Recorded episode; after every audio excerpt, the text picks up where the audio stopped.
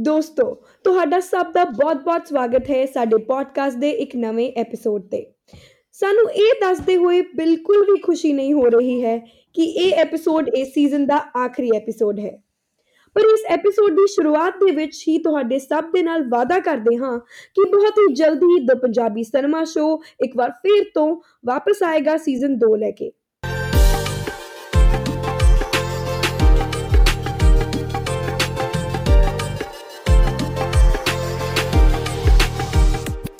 ਜਿਸ ਦੇ ਵਿੱਚ ਹੋਰ ਵੀ ਜ਼ਿਆਦਾ ਐਂਟਰਟੇਨਿੰਗ ਡਿਸਕਸ਼ਨਸ ਅਸੀਂ ਕਰਾਂਗੇ ਤੁਹਾਡੇ ਸਭ ਦੇ ਐਂਟਰਟੇਨਮੈਂਟ ਦੇ ਲਈ। ਸਾਡੇ ਅੱਜ ਦੇ ਐਪੀਸੋਡ ਦਾ ਟੌਪਿਕ ਹੈ ranking the top 5 actors male in Punjabi cinema male actors Punjabi cinema ਦਾ ਇੱਕ ਐਸਾ ਪਾਰਟ ਨੇ ਜਿੰਨਾ ਬਿਨਾ ਆਲਮੋਸਟ ਹਰ ਫਿਲਮ ਅਧੂਰੀ ਹੈ। ਸਹੀ ਮਾਇਨੇ 'ਚ ਪੰਜਾਬੀ ਇੰਡਸਟਰੀ ਫਿਲਹਾਲ ਇੱਕ ਮੇਲ ਡਰਿਵਨ ਇੰਡਸਟਰੀ ਹੈ। ਇਸ ਬਾਰੇ ਡਿਸਕਸ਼ਨਸ ਅਸੀਂ ਫੀਮੇਲ ਰੋਲਸ ਵਾਲੇ ਐਪੀਸੋਡ ਦੇ ਵਿੱਚ ਕਰ ਚੁੱਕੇ ਹਾਂ। ਐਪੀਸੋਡ ਸ਼ੁਰੂ ਕਰਨ ਤੋਂ ਪਹਿਲਾਂ ਅਸੀਂ ਤੁਹਾਨੂੰ ਇੱਕ ਹੋਰ ਗੱਲ ਦੱਸ ਦਈਏ ਕਿ ਇਹ ਐਪੀਸੋਡ ਆਪਣੇ origignal ਪਲਾਨ ਤੋਂ ਇੱਕ ਹਫ਼ਤੇ ਦੇ ਗੈਪ ਤੋਂ ਰਿਲੀਜ਼ ਕੀਤਾ ਜਾ ਰਿਹਾ ਹੈ। ਇਹਦਾ ਕਾਰਨ ਇਹ ਹੈ ਕਿ ਐਕਟਰ ਦੀਪ ਸਿੱਧੂ ਦੀ ਅਚਾਨਕ ਹੋਈ ਰੋਡ ਐਕਸੀਡੈਂਟ ਦੇ ਵਿੱਚ ਮੌਤ। ਪਿਛਲੇ ਡਿਸਕਸ਼ਨ ਦੇ ਵਿੱਚ ਦੀਪ ਸਿੱਧੂ ਦਾ ਵੀ ਜ਼ਿਕਰ ਹੋਇਆ ਸੀ। ਇਸ ਲਈ ਇਸ ਐਪੀਸੋਡ ਨੂੰ ਅਸੀਂ ਫੇਰ ਤੋਂ ਰਿਕਾਰਡ ਕਰ ਰਹੇ ਹਾਂ।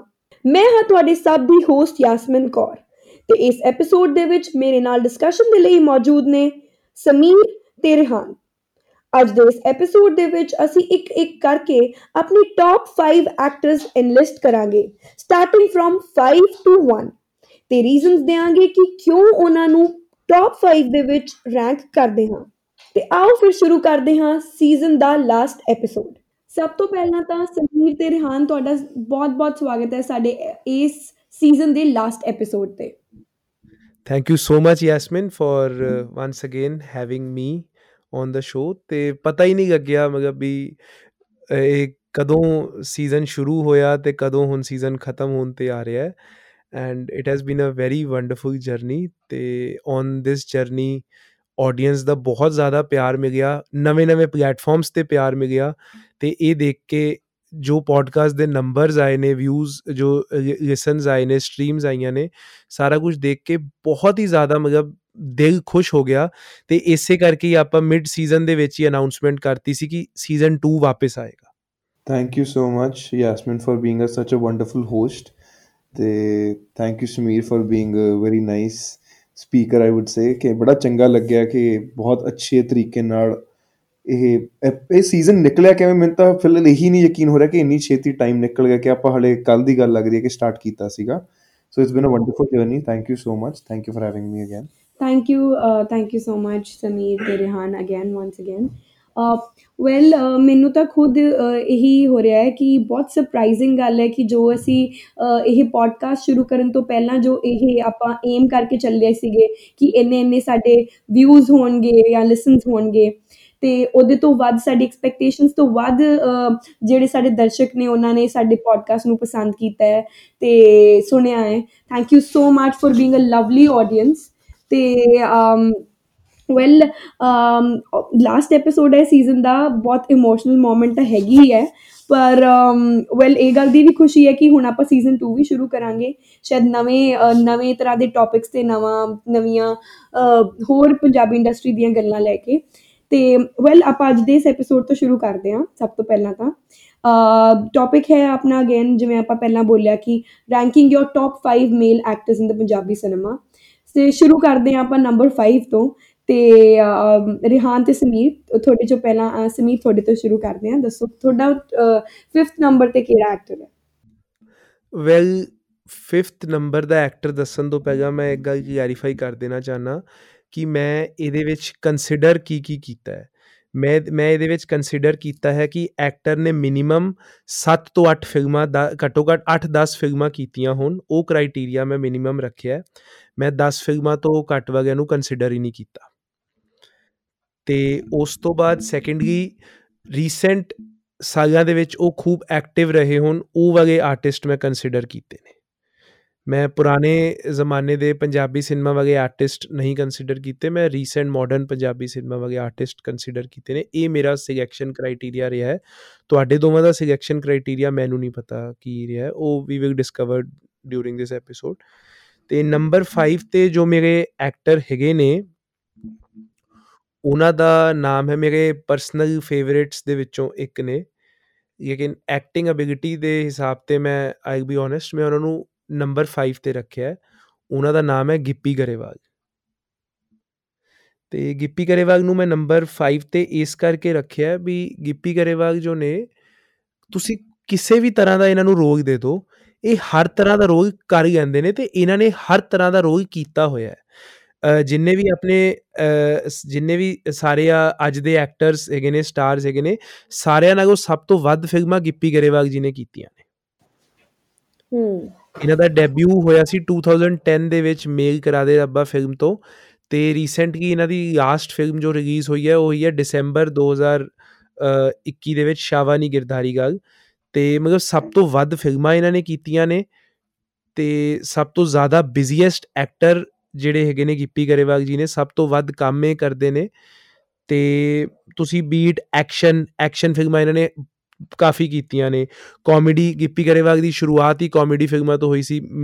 ਇਹ ਪਪੂਲਰ ਹੀ ਕੈਰੀ ਔਨ ਜੱਟਾ ਤੇ ਜਿਨੇ ਮੇਗਾ ਦੇ ਗੁੱਟਿਆ ਤੋਂ ਹੋਈ ਸੀ। ਰੋਮਾਂਸ ਗਿੱਪੀ ਗਰੇਵਾਲ ਨੇ ਰੋਮਾਂਸ ਵੀ ਕਾਫੀ ਆਪਣੀਆਂ ਫਿਲਮਾਂ ਦੇ ਵਿੱਚ ਕੀਤਾ ਹੈ। ਉਹ ਗੱਲ ਵੱਖਰੀ ਹੈ ਸੂਟ ਕਰਦਾ ਹੈ ਕਿ ਨਹੀਂ ਕਰਦਾ। That is a different story all together thriller ਫਿਲਮਾਂ ਗਿੱਪੀ ਗਰੇਵਾਲ ਨੇ ਕੀਤੀਆਂ ਹੋਈਆਂ ਨੇ, ਜਿਹਦੇ ਵਿੱਚ ਯੌਕ ਵਰਗੀ ਫਿਲਮ ਸ਼ਾਮਿਲ ਹੈ ਫਰਾਰ ਵਰਗੀ ਫਿਲਮ ਸ਼ਾਮਿਲ ਹੈ, ਜੱਟ ਜੇਮਸ ਬੌਂਡ ਸ਼ਾਮਿਲ ਹੈ। ਹਰ ਜਨਰ ਦੀ ਫਿਲਮ ਤੁਸੀਂ ਨੇਮ ਦਾ ਜਨਰ ਗਿੱਪੀ ਗਰੇਵਾਲ ਨੇ, ਹਰ ਉਹ ਜਨਰ ਦੀ ਫਿਲਮ ਕੀਤੀ ਹੋਈ ਹੈ। ਇਮੋਸ਼ਨਲ ਡਰਾਮਾ ਅਰਦਾਸ ਕਰਾਂ ਦੇ ਵਿੱਚ ਗਿੱਪੀ ਗਰੇਵਾਲ ਨੇ ਐਕਟਿੰਗ ਕੀਤੀ ਹੋਈ ਹੈ। ਤੇ ਇਹ ਪਿੰਡੂ ਰੋਲ ਜਿਹੜੇ ਹੁੰਦੇ ਨੇ ਨਾ, ਆਪਣੇ ਪਿੰਡਾਂ ਦੇ ਮੁੰਡਿਆਂ ਦੇ, ਸਧਾਰਨ ਪਿੰਡਾਂ ਦੇ ਮੁੰਡਿਆਂ ਦੇ ਰੋਲ ਉਹਨਾਂ ਦੇ ਵਿੱਚ ਬਹੁਤ ਜ਼ਿਆਦਾ ਸੂਟ ਕਰਦੇ ਨੇ। ਇਹਨਾਂ ਦੇ ਸ਼ਹਿਰ ਇਹਨਾਂ ਦੇ ਉੱਤੇ ਸ਼ਹਿਰੀ ਕੈਰੈਕਟਰ ਜਿਹੜੇ ਅਰਬਨ ਥੋੜੇ ਰਿਚ ਲੁੱਕ ਵਾਲੇ ਕੈਰੈਕਟਰ ਹੁੰਦੇ ਨੇ ਉਹ ਇੰਨੇ ਸੂਟ ਨਹੀਂ ਕਰਦੇ ਜੋ ਮੈਨੂੰ ਲੱਗਦਾ ਪਿੰਡੂ ਜਿਹੜੇ ਸਧਾਰਨ ਮੁੰਡੇ ਦੇ ਰੋਲ ਹੁੰਦੇ ਨੇ ਉਹ ਇਹਨਾਂ ਦੇ ਉੱਪਰ ਜ਼ਿਆਦਾ ਸੂਟ ਕਰਦੇ ਨੇ। ਹੂੰ। ਤੇ ਕੁਝ ਜੇ ਇਹਨਾਂ ਦੀਆਂ ਮੈਮੋਰੇਬਲ ਫਿਲਮਸ ਦੀ ਗੱਲ ਕਰਾਂ ਤਾਂ Jatt James Bond carry on Jatta 2 ਦੇ ਵਿੱਚ ਗਿੱਪੀ ਨੇ ਬਹੁਤ ਅੱਛਾ ਕੰਮ ਕੀਤਾ ਸੀ। ਇੱਕ ਫਿਲਮ ਜੋ ਕਿ ਲਾਈਕ ਬਾਕਸ ਆਫਿਸ ਤੇ ਇੰਨੀ ਨਹੀਂ ਚੱਲੀ ਸੀ ਤੇ ਜ਼ਿਆਦਾ ਲੋਕਾਂ ਨੇ ਉਹ ਫਿਲਮ ਦੇਖੀ ਵੀ ਨਹੀਂ ਹੈ ਕਿਉਂਕਿ ਉਹ ਕਿਸੇ ਸਟ੍ਰੀਮਿੰਗ ਪਲੇਟਫਾਰਮ ਤੇ ਵੀ ਅਵੇਲੇਬਲ ਨਹੀਂ ਹੈ ਟੀਵੀ ਤੇ ਵੀ ਕਿਤੇ ਨਹੀਂ ਆਂਦੀ ਫਿਲਮ ਦਾ ਨਾਮ ਹੈ ਕਪਤਾਨ ਕਪਤਾਨ 2000 ਸ਼ਾਇਦ 16 ਦੇ ਵਿੱਚ ਰਿਲੀਜ਼ ਹੋਈ ਸੀ ਤੇ ਕਪਤਾਨ ਦੇ ਵਿੱਚ ਇਹਨਾਂ ਨੇ ਇੱਕ ਐਡਵੋਕੇਟ ਕਪਤਾਨ ਸਿੰਘ ਗਰੇਵਾਲ ਦਾ ਰੋਲ ਪਲੇ ਕੀਤਾ ਸੀ ਤੇ ਬਹੁਤ ਅੱਛਾ ਉਹ ਕੈਰੈਕਟਰ ਪਲੇ ਕੀਤਾ ਸੀ one of his most underrated roles I think ਉਹ ਫਿਲਮ ਜੇ ਕਿਸੇ OTT ਪਲੇਟਫਾਰਮ ਤੇ ਆ ਜਾਏ ਤਾਂ ਸ਼ਾਇਦ ਜ਼ਿਆਦਾ ਲੋਕ ਉਸ ਫਿਲਮ ਨੂੰ ਦੇਖ ਪਾਣਗੇ। ਤਾਂ ਉਹ ਨਹੀਂ ਚੱਲੀ ਮੈਨੂੰ ਉਸ ਗੱਲ ਦਾ ਅੱਜ ਤੱਕ ਰੀਜ਼ਨ ਨਹੀਂ ਸਮਝ ਆਇਆ, ਉਹ ਫਿਲਮ ਕਿਉਂ ਨਹੀਂ ਚੱਲ ਸਕੀ? ਬਹੁਤ ਅੱਛੀ ਫਿਲਮ ਸੀ। ਤੇ ਮੰਜੇ ਬਿਸਤਰੇ ਦੇ ਵਿੱਚ ਵੀ ਗਿੱਪੀ ਗਰੇਵਾਲ ਨੇ ਬਹੁਤ ਅੱਛਾ ਕੰਮ ਕੀਤਾ ਸੀ। ਰੀਸੈਂਟ ਫਿਲਮ ਉਹਨਾਂ ਦੀ ਪਿਛਲੇ ਸਾਲ 2020 ਦੇ ਵਿੱਚ ਆਈ ਸੀ, ਇੱਕ ਸੰਧੂ ਹੁੰਦਾ ਸੀ, ਉਹਦੇ ਵਿੱਚ ਵੀ ਬਾ ਕਮਾਲ ਕੰਮ ਕੀਤਾ ਸੀ। ਤੇ ਪਾਣੀ ਚ ਮੈਦਾਨੀ ਚ ਵੀ ਅੱਛਾ, ਅੱਛੀ ਪਰਫਾਰਮੈਂਸ ਸੀ ਗਿੱਪੀ ਗਰੇਵਾਲ ਦੀ। ਤੇ ਹੁਣ ਇਹਨਾਂ ਦੀਆਂ ਅਪਕਮਿੰਗ ਫਿਲਮਾਂ ਦੇ ਵਿੱਚੋਂ ਵਾਰਨਿੰਗ 2 ਦੇ ਗਈ, ਮੈਂ ਬਹੁਤ excited am looking forward to his role in warning 2 Simi ਤੁਸੀਂ ਆਪਦੇ ਜੋ ਕ੍ਰਾਈਟੇਰੀਆ ਰੱਖਿਆ ਹੈ, ਉਹਦੇ ਹਿਸਾਬ ਨਾਲ I think I would like to agree with agree on that criteria ਕਿ ਉਸ ਹਿਸਾਬ ਨਾਲ ਹੀ ਆਪਾਂ ਨੂੰ ਐਕਟਰਸ ਨੂੰ ਰੈਂਕ ਕਰਨਾ ਚਾਹੀਦਾ ਹੈ। ਮੇਰੇ ਲਈ ਵੀ ਔਨ ਨੰਬਰ 5 ਗਿੱਪੀ ਗਰੇਵਾਲ ਹੀ ਨੇ। ਪਰਸਨਲੀ ਮੈਨੂੰ ਇੰਨੇ ਪਸੰਦ ਨਹੀਂ ਹੈ ਉਹ as an actor he is an amazing singer and an amazing producer ਜੋ ਇੱਕ ਇੱਕ ਕਹਿੰਦੇ ਨਾ, ਹੀਰਾ ਤਰਾਸ਼ਣ ਦਾ ਜੌਰੀ ਨੇ ਉਹ। ਜੋ ਕਪੈਸਿਟੀ ਉਹ ਰੱਖਦੇ ਨੇ ਆਈ ਡੋਨਟ ਥਿੰਕ ਇੰਡਸਟਰੀ 'ਚ ਕੋਈ ਹੋਰ ਰੱਖਦਾ ਹੈ। He is amazing in the other ਜਿਹੜੇ ਸੈਕਟਰਸ ਨੇ ਆਫ ਐਂਟਰਟੇਨਮੈਂਟ ਪਰ ਬਿਕਾਜ਼ ਸਾਡੇ ਇੰਡਸਟਰੀ ਦੇ ਵਿੱਚ ਜਿਹੜੇ ਮੇਲ ਐਕਟਰਸ ਨੇ ਨਾ ਵਿਦ ਡਬਲ ਇਨਵਰਟਡ ਕਾਮਸ ਉਹ ਬਹੁਤ ਘੱਟ ਨੇ। So I would like even I'd like to keep Gippy Grewal ji on on uh, number 5 and personally i love him as a person. He, i've interviewed him so many times punjabi mania te hi. He's an amazing person to talk to an angel.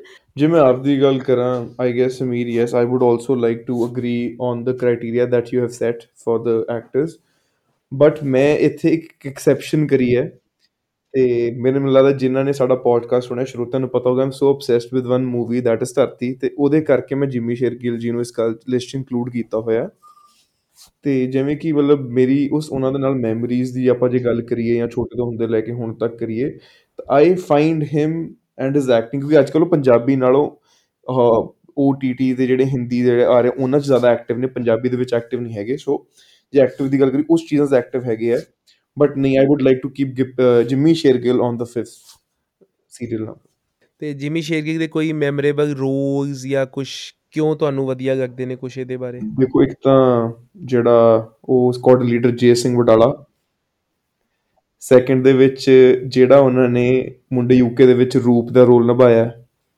ਇੱਕ ਤੇਰਾ ਮੇਰਾ ਕੀ ਰਿਸ਼ਤਾ, ਉਹਨਾਂ ਦੀ movie ਮੈਨੂੰ ਬੜੀ ਚੰਗੀ ਲੱਗਦੀ ਹੈ, ਜੋ ਉਹਦੇ ਵਿੱਚ ਜਿਹੜਾ ਉਹਨਾਂ ਨੇ ਮੀਤ ਦਾ ਰੋਲ ਨਿਭਾਇਆ, ਮੈਨੂੰ ਬੜਾ ਚੰਗਾ ਲੱਗਿਆ ਉਹ ਤੇ ਬਾਕੀ ਉਹਨਾਂ ਦੇ ਰੂਲਸ ਤਾਂ ਸਾਰੇ ਹੀ ਮਤਲਬ ਜੇ ਆਪਾਂ ਦੇਖੀਏ ਟਿਲ ਡੇਟ ਦੇਖੀਏ, ਕਾਫੀ ਮੈਨੂੰ ਅੱਛੇ ਲੱਗਦੇ ਬੜੇ ਸਿੰਪਲ ਜੇ ਬੜੇ ਵਧੀਆ ਚਾਕਲੇਟ ਬॉय ਬਣ ਕੇ ਰਹਿੰਦੇ ਚੰਗਾ ਲੱਗਦਾ।